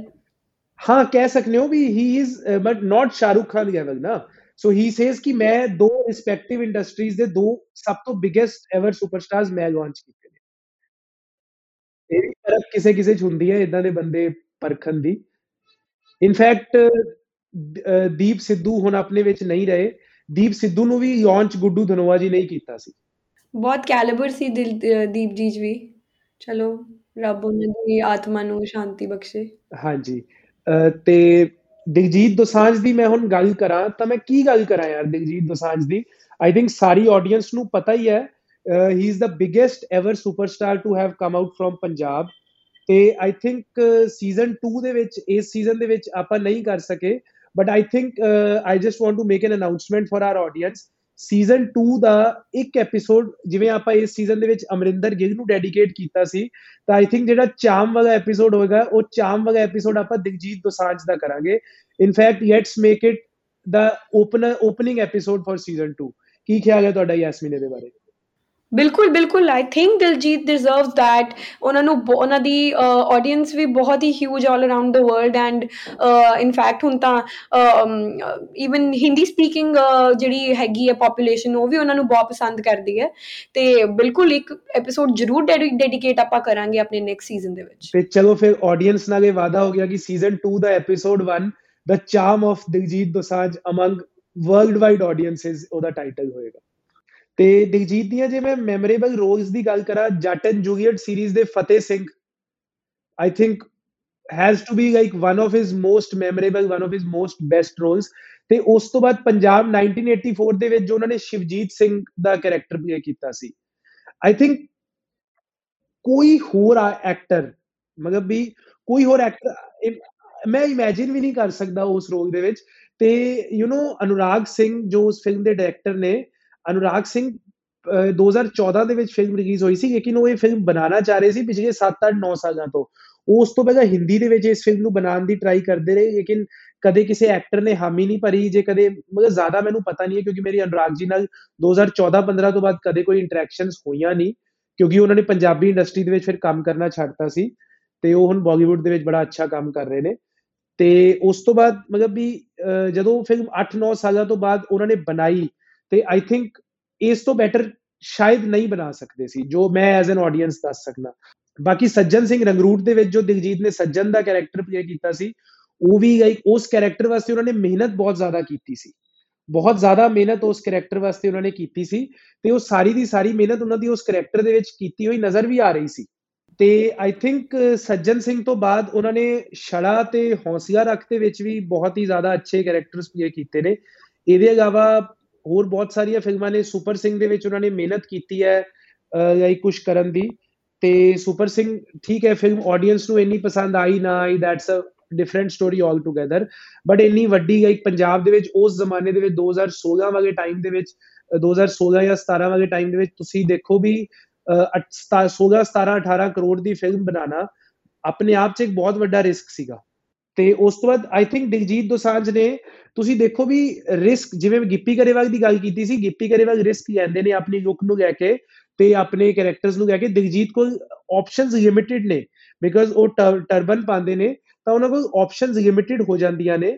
ਇਸ ਕਰਕੇ ਲੇਕਿਨ ਫਿਰ ਵੀ ਉਹਦੇ ਵਿੱਚ ਰਹਿੰਦੇ ਹੋਏ ਵੀ, ਇੱਕ ਦਾਇਰੇ ਦੇ ਵਿੱਚ ਰਹਿੰਦੇ ਹੋਏ ਵੀ, ਉਹਨਾਂ ਨੇ ਬਹੁਤ ਹੀ ਜ਼ਿਆਦਾ ਵਰਸਟਾਈਲ ਤੇ ਬਹੁਤ ਹੀ ਜ਼ਿਆਦਾ ਡਿਫਰੈਂਟ ਰਿਸਕ ਟੇਕਿੰਗ ਰੋਲਸ ਕੀਤੇ ਨੇ ਵਿਚ I am afraid to say ਕਿ ਜ਼ਿਆਦਾ ਐਕਟਰਸ ਆਪਣੀ ਪੰਜਾਬੀ ਇੰਡਸਟਰੀ ਦੇ ਵਿੱਚ ਰਿਸਕ ਨਹੀਂ ਲੈਂਦੇ ਨੇ ਜਿਵੇਂ ਦਿਲਜੀਤ ਨੇ ਸੁਪਰ ਸਿੰਘ ਕੀਤੀ ਫਿਲਮ ਅੰਬਰ ਸਰੀਆ ਫਿਲਮ ਦੇ ਵਿੱਚ ਉਹ ਇੱਕ ਰॉ ਦੇ ਏਜੰਟ ਦਾ ਕੈਰੈਕਟਰ ਉਹਨਾਂ ਨੇ ਪਲੇ ਕੀਤਾ। ਰॉ ਏਜੰਟ ਦਾ ਕੈਰੈਕਟਰ ਪਲੇ ਕੀਤਾ ਸੀ ਉਹਨਾਂ ਨੇ ਤੇ ਉਸ ਵਕਤ ਸੱਜਣ ਸਿੰਘ ਰੰਗਰੂਟ ਦੀ ਮੈਂ ਉਹਨੇ ਗੱਲ ਕੀਤੀ ਮੈਮੋਰੇਬਲ ਰੋਲਸ ਦੇ ਵਿੱਚ। ਉਹ ਵੀ ਗਈ ਇੱਕ ਬਹੁਤ ਜ਼ਿਆਦਾ ਵਰਲਡ ਵਾਰ 1 ਦੇ ਟਾਈਮ ਦੀ ਫਿਲਮ ਹਿਸਟਰੀ ਦਿਖਾਣਾ ਇੱਕ ਆਪਣੀ ਜਿਹੜੀ ਸਿੱਖ ਰੈਜੀਮੈਂਟ ਗਈ ਸੀਗੀ ਉੱਥੇ ਜੰਗ ਲੜਨ ਇੰਗਲੈਂਡ ਦੇ ਵਿੱਚ, ਉਹਦੇ ਬਾਰੇ ਦਿਖਾਣਾ। ਤੇ 1984 ਪੰਜਾਬ ਵੀ ਤੁਸੀਂ ਦੇਖੋ ਵੀ 84 ਦੇ ਟੌਪਿਕ ਤੇ 2013 14 15 ਦੇ ਵਿੱਚ ਬਹੁਤ ਫਿਲਮਾਂ ਬਣੀਆਂ ਸੀ। ਤੇ ਅੱਧੀਆਂ ਤੋਂ ਵੱਧ ਫਿਲਮਾਂ ਸੈਂਸਰ ਬੋਰਡ ਨੇ ਬੈਨ ਕਰਤੀਆਂ ਸੀ। ਤੇ ਲੇਕਿਨ ਫਿਰ ਵੀ ਐਡੇ ਵੱਡੇ ਸੁਪਰਸਟਾਰ ਨੇ, ਉਦੋਂ ਅਜੇ ਦਿਲਜੀਤ ਗਰੋ ਹੋ ਰਹੇ ਸੀ, ਅਜੇ ਗਰੋ ਹੋਏ ਨਹੀਂ ਸੀ ਇੰਨੇ। ਤਾਂ ਉਸ ਟਾਈਮ ਤੇ ਇੰਨਾ ਵੱਡਾ ਇੱਕ ਰਿਸਕ ਲੈਣਾ ਤੇ ਇਦਾਂ ਦੀ ਫਿਲਮ ਕਰਨਾ। ਤੇ it was also a commendable thing at that point of time ਤੇ ਇਨਫੈਕਟ ਹੌਸਲਾ ਰੱਖ, ਤੁਸੀਂ ਥੋੜੇ ਇੱਕ ਦੋ ਐਪੀਸੋਡ ਪਹਿਲਾਂ ਹੀ ਕਿਹਾ ਕਿ ਉਹ ਇੱਕ ਬੜਾ ਬੋਲਡ ਟੌਪਿਕ ਸੀ, ਜਿਹਦੇ ਤੇ ਉਹਨਾਂ ਨੇ ਫਿਲਮ ਬਣਾਈ ਸੀ ਉਦੋਂ। ਤੇ ਹੌਸਲਾ ਰੱਖ ਦੇ ਵਿੱਚ ਤਾਂ ਉਹ ਪ੍ਰੋਡਿਊਸਰ ਵੀ ਸੀ। ਤੇ ਹੌਸਲਾ ਰੱਖ ਵੀ ਇੱਕ ਡਿਫਰੈਂਟ ਕਨਸੈਪਟ ਦੇ ਉੱਤੇ ਉਹਨਾਂ ਨੇ ਫਿਲਮ ਬਣਾਈ ਤੇ I think he is a risk taker experiments a lot ਸ਼ਾਇਦ ਇਸੇ ਕਰਕੇ ਉਹ ਮੇਰੇ ਨੰਬਰ 1 ਨੇ ਗਏ ਨੰਬਰ 1 ਤੇ ਹੈਗੇ ਨੇ। I think for now Sameer Diljit ਇੱਕ ਇਹੋ ਜਿਹੇ ਅਹੁਦੇ ਤੇ ਪਹੁੰਚ ਚੁੱਕੇ ਨੇ ਕਿ ਉਹ ਕੁਝ ਵੀ ਬਣਾਉਣ people are going to come and see it so ਇਨੀ ਰਿਸਕ ਟੇਕਿੰਗ ਮੈਨੂੰ ਹੁਣ ਤਾਂ ਨਹੀਂ ਦਿਸਦੀ as when he when he decided to make Honsla Rakh. But uh, yes, amazing. I love his work. it's ਕੋਈ ਦੋ ਰਾਏ ਨਹੀਂ I am also his fan ਪਰ this is one of the facts ਕਿ ਇਹ ਹੈ ਇੱਕ ਬਹੁਤ ਵੱਡਾ ਫੈਕਟਰ ਕਿ ਇੱਕ ਵਾਰੀ ਜਦੋਂ ਇੱਕ ਐਕਟਰ ਐਸਟੈਬਲਿਸ਼ ਹੋ ਜਾਂਦਾ ਹੈ ਉਸ ਤੋਂ ਬਾਅਦ risk taking is not in the picture ਉਸ ਤੋਂ ਬਾਅਦ ਤੁਸੀਂ ਜਦੋਂ ਇੱਕ ਬੰਦਾ ਇਸ ਲੈਵਲ ਤੇ ਪਹੁੰਚਿਆ ਕਿ ਇੰਡੀਆ ਲੈਵਲ ਤੇ ਪਹੁੰਚ ਚੁੱਕਿਆ ਹੈ ਇੰਟਰਨੈਸ਼ਨਲ ਲੈਵਲ ਤੇ ਪਹੁੰਚ ਚੁੱਕਿਆ ਹੈ ਉਸ ਤੋਂ ਬਾਅਦ ਉਹ ਕੁਝ ਵੀ ਬਣਾਵੇ people will go and see it ਮੈਂ ਇਨਫੈਕਟ ਦਿਲਜੀਤ ਦੇ ਨਾਲ ਨਾ ਮੇਰੀਆਂ, ਮੈਂ ਥੋੜਾ ਹੁਣ ਮੂਮੈਂਟਸ ਵੀ ਸ਼ੇਅਰ ਕਰਨਾ ਚਾਹਾਂਗਾ। ਮੈਂ ਲਾਈਫ ਦੇ ਵਿੱਚ ਆਈ ਥਿੰਕ 4 ਜਾਂ 5 ਵਾਰੀ ਦਿਲਜੀਤ ਦੋਸਾਂਝ ਹੋਰਾਂ ਨੂੰ ਮਿਲਿਆ ਹੋਵਾਂਗਾ। ਫਰਸਟ ਟਾਈਮ ਮੇਰੀ ਦਿਲਜੀਤ ਨਾਲ ਇੰਟਰੈਕਸ਼ਨ ਹੋਈ ਸੀ ਕਿ ਜੱਟ ਐਂਡ ਜੋਗੀਆ 2 ਦੇ ਟਾਈਮ ਤੇ। ਜੱਟ ਐਂਡ ਜੋਗੀਆ 2 ਦੇ ਟਾਈਮ ਤੇ ਜੱਟ ਐਂਡ ਜੋਗੀਆ 2 ਦੀ ਪ੍ਰੋਮੋਸ਼ਨਸ ਹੋ ਰਹੀਆਂ ਸੀ ਤੇ 17 ਸੈਕਟਰ ਦੇ ਵਿੱਚ ਇੱਕ ਬਜ਼ ਕਰਕੇ ਰੈਸਟੋਰੈਂਟ ਹੁੰਦਾ ਸੀ, ਉੱਪਰ ਚੜ ਕੇ। ਬਸ ਦੇ ਵਿੱਚ ਉੱਥੇ ਮੀਡੀਆ ਇੰਟਰੈਕਸ਼ਨ ਰੱਖੀ ਗਈ ਸੀ। ਤਾਂ ਉੱਥੇ ਮੈਂ ਦਿਲਜੀਤ ਦੋਸਾਂਝ ਤੇ ਨੀਰੂ ਬਾਜਵਾ ਦੇ ਨਾਲ ਪਹਿਲੀ ਵਾਰੀ ਮਿਲਿਆ ਸੀ। ਐਂਡ ਆਈ ਥਿੰਕ ਲੋਕ ਕਹਿੰਦੇ ਨੇ, ਲੋਕੀ ਕਹਿੰਦੇ ਨੇ, ਮੈਂ ਲਾਸਟ ਦਿਲਜੀਤ ਨੂੰ ਮਿਲਿਆ ਸੀ 2019 ਦੇ ਵਿੱਚ ਛੜਾ ਦੇ ਪ੍ਰੋਮੋਸ਼ਨਸ ਤੇ।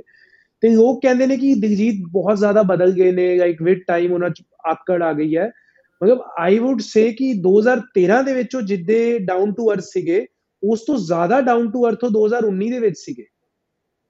ਸਕਸੈਸ ਨੇ ਦਿਲਜੀਤ ਦੋਸਾਂਝ ਨੂੰ ਹੋਰ ਜ਼ਿਆਦਾ ਹੰਬਲ ਬਣਾਤਾ, ਜੋ ਮੈਂ ਕਹਿਣਾ ਚਾਹਾਂਗਾ। ਇਦਾਂ ਹੀ ਸੇਮ ਤੁਸੀਂ ਦੇਖੋ ਜਿਹੜੇ ਆਪਣੇ ਬਾਕੀ ਦੇ ਸੁਪਰਸਟਾਰਸ ਨੇ, ਗਿੱਪੀ ਗਰੇਵਾਲ, ਐਮੀ ਵਿਰਕ, ਦੇਵ ਖਰੋੜ, ਉਹ ਸਾਰੇ ਸੁਪਰਸਟਾਰਸ ਵੀ ਬਹੁਤ ਹੀ ਜ਼ਿਆਦਾ ਹੰਬਲ ਤਰੀਕੇ ਨਾਲ ਤੁਹਾਨੂੰ ਹਮੇਸ਼ਾ ਮਿਲਦੇ ਨੇ and same with Diljit Dosanjh and Neeru Bajwa I would say ਹਾਂਜੀ, ਬਿਲਕੁਲ। ਨਹੀਂ, ਮੈਂ ਵੀ ਐਗਰੀ ਕਰਨਾ ਚਾਹੂੰਗੀ ਤੁਹਾਡੇ ਨਾਲ। ਮੈਨੂੰ I have had an opportunity to interview Gippy Grewal ji and Dev Kharoud and all of them ਬਹੁਤ ਹੀ ਬਹੁਤ ਹੀ ਅੱਛੇ ਲੋਕ ਨੇ ਇਹਨਾਂ ਨੂੰ interview in fact multiple times ਮੈਨੂੰ ਓਪਰਚ्युनिटी ਮਿਲੀ ਇਹਨਾਂ ਦੋਵਾਂ ਨੂੰ ਇੰਟਰਵਿਊ ਕਰਨ ਦੀ। They are amazing people and fun to interview and plus ਉਹ ਇੰਟਰਵਿਊ ਨੂੰ ਇੰਜੋਏ ਕਰਦੇ ਨੇ। ਐਦਾਂ ਬਹਿ ਕੇ ਸਿਰਫ ਕੁਐਸਚਨਸ ਦੇ ਜਵਾਬ ਦੇ ਕੇ ਨਹੀਂ ਜਾਂਦੇ।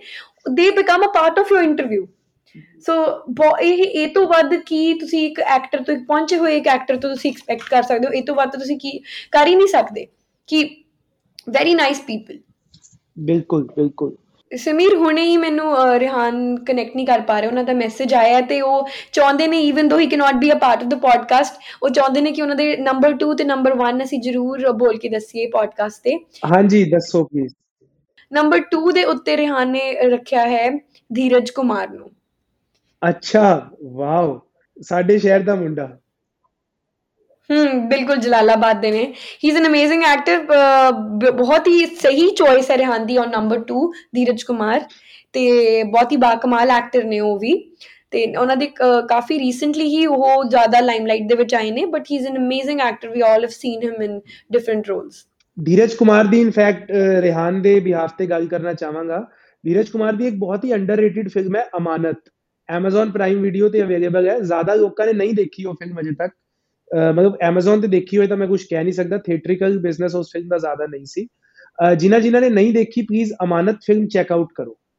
ਬਹੁਤ ਹੀ ਅਮੇਜ਼ਿੰਗ ਫਿਲਮ ਹੈ। ਧੀਰਜ ਨਹੀਂ, ਉਸ ਫਿਲਮ ਦੇ ਵਿੱਚ ਸਾਰੇ ਕੈਰੈਕਟਰਸ ਦਾ ਹੀ ਬਹੁਤ ਹੀ ਅੱਛਾ ਕੰਮ ਹੈ। ਸੰਜੀਵ ਅਤਰੀ ਤੇ ਨੇਹਾ ਪਵਾਰ ਤੇ ਹੋਰ ਵੀ ਜਿਹੜੇ ਮਹਾਬੀਰ ਪੁੱਲਰ ਬਹੁਤ ਅੱਛੇ ਅੱਛੇ ਆਰਟਿਸਟ ਨੇ ਉਸ ਫਿਲਮ ਦੇ ਵਿੱਚ। It's a very good film to watch ਹਾਂਜੀ ਸਮੀਰ ਇਨਫੈਕਟ ਮੈਂ ਵੀ ਜਦੋਂ ਅਮਾਨਤ ਫਿਲਮ ਪ੍ਰਮੋਟ ਕਰ ਰਹੀ ਸੀ ਧੀਰਜ ਮੈਂ ਉਦੋਂ ਉਹਨਾਂ ਨੂੰ ਮੈਨੂੰ ਓਪਰਚ्युनिटी ਮਿਲੀ ਸੀ ਉਹਨਾਂ ਨੂੰ ਉਸ ਫਿਲਮ ਲਈ ਇੰਟਰਵਿਊ ਕਰਨ ਦੇ ਲਈ। ਤੇ ਇਟਸ ਐਨ ਅਮੇਜ਼ਿੰਗ ਫਿਲਮ ਸਭ ਨੂੰ ਦੇਖਣੀ ਚਾਹੀਦੀ ਹੈ ਇਨੀ ਅਕਲੇਮਡ ਨਹੀਂ ਸੀਗੀ ਉਹ but it it is a very nice and a well made picture movie ਬਿਲਕੁਲ ਬਿਲਕੁਲ ਬਿਲਕੁਲ। Moving on to Rihan's number 1 ਆਪਾਂ ਆਪਣੇ ਸਾਰੇ ਨੰਬਰ 1s ਬੋਲ ਚੁੱਕੇ ਹਾਂ ਹੁਣ ਰਿਹਾਨ ਦੀ ਵਾਰੀ ਹੈ।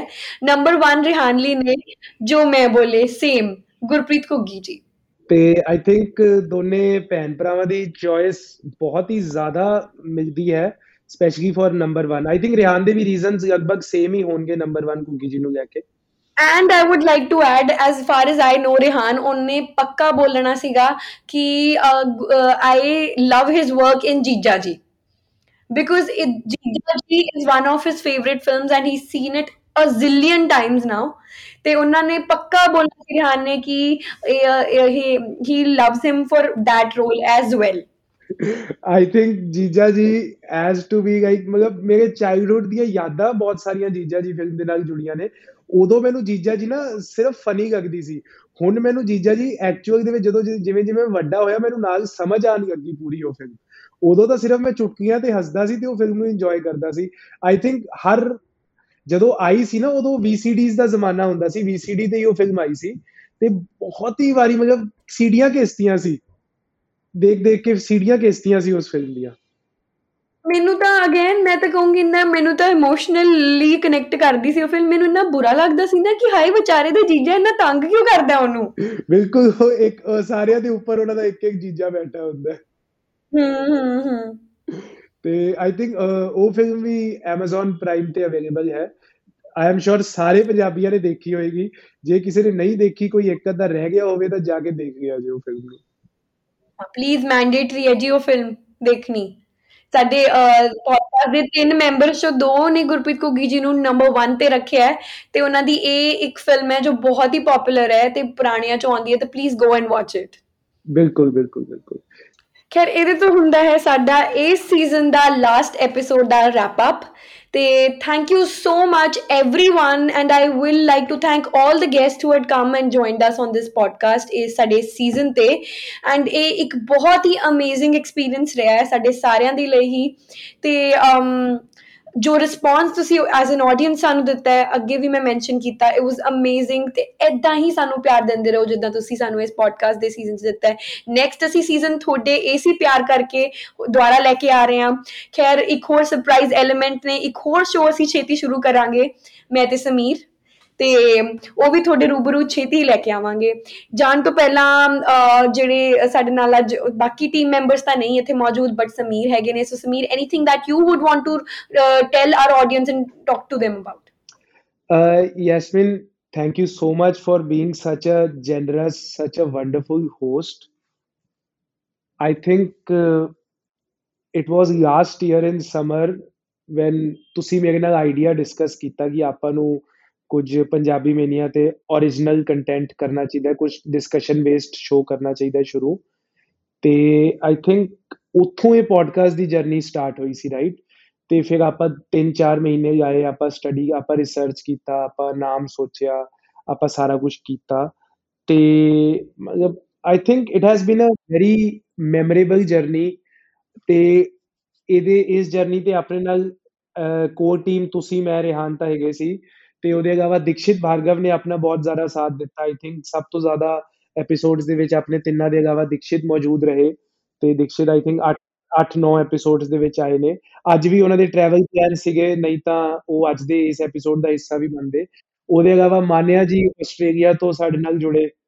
ਮਾਨਿਆ ਜੀ ਵੀ ਤਿੰਨ ਐਪੀਸੋਡਸ ਦਾ ਹਿੱਸਾ ਬਣੇ ਤੇ ਵਿਕਰਮ ਵਿਕਰਮ ਕੈਨੇਡਾ ਤੋਂ ਆਈ ਥਿੰਕ ਸਾਰੇ ਹੋਰ ਆਪਾਂ ਗੈਸਟਸ ਨੂੰ ਗਿਆਨ ਦੀ ਟਰਾਈ ਕੀਤੀ ਸੀ। ਬਟ ਸ਼ੈਡਿਊਲ ਦੀ ਆਸ਼ਿਸ਼ ਕਰਕੇ ਹੋਰ ਗੈਸਟਸ ਨਹੀਂ ਆ ਸਕੇ ਤੇ ਜਿਹੜਾ ਤੁਸੀਂ ਸੀਜ਼ਨ 2 ਕਹਿ ਰਹੇ ਹੋ ਆਈ ਥਿੰਕ ਸੀਜ਼ਨ 2 ਵੀ ਦੁਬਾਰਾ I think I think Diwali ਜਾਂ ਦੀਵਾਲੀ ਦੇ ਆਸ-ਪਾਸ ਹੀ ਸੀਜ਼ਨ 2 ਆਪਾਂ ਲੈ ਕੇ ਆਵਾਂਗੇ। ਤੇ ਪ੍ਰੋਡਕਸ਼ਨ ਲੈਵਲ ਥੋੜਾ ਹੋਰ ਵੱਡਾ ਕਰਾਂਗੇ। ਤੇ ਆਈ ਥਿੰਕ ਸਰਪ੍ਰਾਈਜ਼ ਨੂੰ ਸਰਪ੍ਰਾਈਜ਼ ਹੀ ਰਹਿਣ ਦਿਆਂਗਾ, ਨਹੀਂ ਤਾਂ ਇੱਥੇ ਆਈਡੀਆਜ਼ ਕਾਪੀ ਜ਼ਿਆਦਾ ਛੇਤੀ ਹੋ ਜਾਂਦੇ ਨੇ। ਤੇ ਬਹੁਤ ਹੀ ਨਵੇਂ-ਨਵੇਂ ਸਰਪ੍ਰਾਈਜ਼ਸ ਲੈ ਕੇ ਆਵਾਂਗੇ ਸੀਜ਼ਨ 2 ਦੇ ਵਿੱਚ ਵੀ। ਤੇ ਉਸ ਤੋਂ ਪਹਿਲਾਂ ਜਿਹੜਾ ਮੈਂ ਤੇ ਯੈਸਮਿਨ ਅਸੀਂ ਇੱਕ ਹੋਰ ਸ਼ੋ ਪੋਡਕਾਸਟ ਹੀ ਪੋਡਕਾਸਟ ਦੇ ਰੂਪ ਦੇ ਵਿੱਚ ਹੀ ਇੱਕ ਹੋਰ ਸ਼ੋ ਲੈ ਕੇ ਆ ਰਹੇ ਹਾਂ। ਉਹ ਸ਼ੋ ਵੀ ਬਹੁਤ ਹੀ ਜਲਦੀ, ਉਹ ਸ਼ੋ ਤਾਂ ਆਈ ਥਿੰਕ ਮਾਰਚ ਜਾਂ ਅਪ੍ਰੈਲ ਦੇ ਵਿੱਚ ਹੀ ਅਸੀਂ ਸਟਾਰਟ ਕਰ ਦਿਆਂਗੇ। ਹੌਲੀ ਹੌਲੀ ਬਸ ਇਹ ਫਿਨਾਲੇ ਪਾਣ ਤੋਂ ਬਾਅਦ ਤੁਸੀਂ ਪੰਜਾਬੀ ਮੇਨੀਆ ਤੇ ਹੌਲੀ ਹੌਲੀ ਉਹਦੀ ਪ੍ਰੋਮੋਸ਼ਨਲ ਐਕਟੀਵਿਟੀਜ਼ ਵੀ ਛੇਤੀ ਦੇਖਣੀਆਂ ਸ਼ੁਰੂ ਕਰੋਗੇ। ਉਹ ਵੀ ਬਹੁਤ ਛੇਤੀ ਸ਼ੋ ਸ਼ੁਰੂ ਹੋ ਜਾਏਗਾ, ਇੱਕ ਹੋਰ ਜਿਹੜਾ ਹੈ। ਹਾਂਜੀ, ਬਿਲਕੁਲ ਐਂਡ ਆਮ ਸ਼ੋਰ ਉਸ ਕਨਸੈਪਟ ਨੂੰ ਵੀ ਸਾਰੇ ਬਹੁਤ ਪਸੰਦ ਕਰਨਗੇ, ਤੇ ਉਹ ਵੀ ਇੱਕ ਬਹੁਤ ਹੀ ਡਿਫਰੈਂਟ ਕਨਸੈਪਟ ਹੋਣ ਵਾਲਾ ਹੈ, ਤੇ ਬਹੁਤ ਹੀ ਇੰਟਰਸਟਿੰਗ ਤੇ ਐਂਟਰਟੇਨਿੰਗ ਹੋਣ ਵਾਲਾ ਹੈ। ਤੇ again thank you so much Sameer for being a part of this show and again as the host of this show ਮੈਂ ਸਭ ਤੁਹਾਨੂੰ ਸਾਰਿਆਂ ਨੂੰ ਲਵਲੀ ਆਡੀਅנס ਨੂੰ ਥੈਂਕ ਯੂ ਕਰਦੀ ਆ ਕਿ ਤੁਸੀਂ ਸਾਡੇ ਇਸ ਨਵੇਂ ਉਪਰਾਲੇ ਨੂੰ ਇੰਨਾ ਪਿਆਰ ਦਿੱਤਾ ਤੇ ਕਿ ਅਸੀਂ ਇੰਨੇ ਇਨਕਰੇਜ ਹੋਏ ਕਿ ਅਸੀਂ ਹੁਣ ਸੀਜ਼ਨ 2 ਦੀ ਤਿਆਰੀ ਵੀ ਕਰ ਰਹੇ ਹਾਂ ਐਜ਼ ਆਈ ਮੈਂਸ਼ਨਡ ਬਿਫੋਰ ਕਿ ਅਸੀਂ ਅਸੀਂ ਇਹ ਏਮ ਕਰਕੇ ਚੱਲ ਰਹੇ ਸੀ ਕਿ ਸਾਡੇ ਪਰ ਐਪੀਸੋਡ ਜੇ 3000 ਵਿਊਜ਼ ਆਉਣਗੇ ਲਿਸਨਸ ਆਉਣਗੇ ਤਾਂ ਅਸੀਂ ਸੀਜ਼ਨ 2 ਬਣਾਵਾਂਗੇ ਤੇ ਸਾਡੇ 10000 ਤੋਂ ਉੱਤੇ ਵੀ ਕ੍ਰਾਸ ਕਰ ਚੁੱਕੇ ਨੇ। ਤੇ ਸੋ ਇਸ ਲਈ ਥੈਂਕ ਯੂ ਸੋ ਮੱਚ ਸਾਨੂੰ ਇੰਨਾ ਇਨਕਰੇਜ ਕਰਨ ਦੇ ਲਈ ਤੇ ਅਸੀਂ ਤੁਹਾਨੂੰ ਐਦਾਂ ਹੀ ਐਂਟਰਟੇਨ ਕਰਦੇ ਰਵਾਂਗੇ। ਤੇ ਤੁਸੀਂ ਸਾਡੇ ਫॉर द ਟਾਈਮ ਬੀਇੰਗ ਜਦੋਂ ਤੱਕ ਅਸੀਂ ਪੋਡਕਾਸਟ ਜਦੋਂ ਅਸੀਂ ਬਣਾ ਰਹੇ ਹਾਂ ਰਿਲੀਜ਼ ਕਰ ਰਹੇ ਹਾਂ, ਉਸ ਤੋਂ ਪਹਿਲਾਂ ਤੁਸੀਂ ਸਾਡਾ ਬਾਕੀ ਐਂਟਰਟੇਨਮੈਂਟ ਹੋਰ ਦੇਖਣ ਦੇ ਲਈ ਤੁਸੀਂ ਸਾਡੇ YouTube ਚੈਨਲ ਤੇ ਜਾ ਸਕਦੇ ਹੋ, ਪੰਜਾਬੀ ਮੀਨੀਆ ਤੇ ਸਾਡੀ ਵੈਬਸਾਈਟ ਤੇ ਜਾ ਸਕਦੇ ਹੋ punjabimania.com ਤੇ ਤੇ ਸਾਡੇ ਨਾਲ ਐਦਾਂ ਹੀ ਜੁੜੇ ਰਹੋ, ਸਾਨੂੰ ਐਦਾਂ ਹੀ ਪਿਆਰ ਕਰਦੇ ਰਹੋ। Thank you so much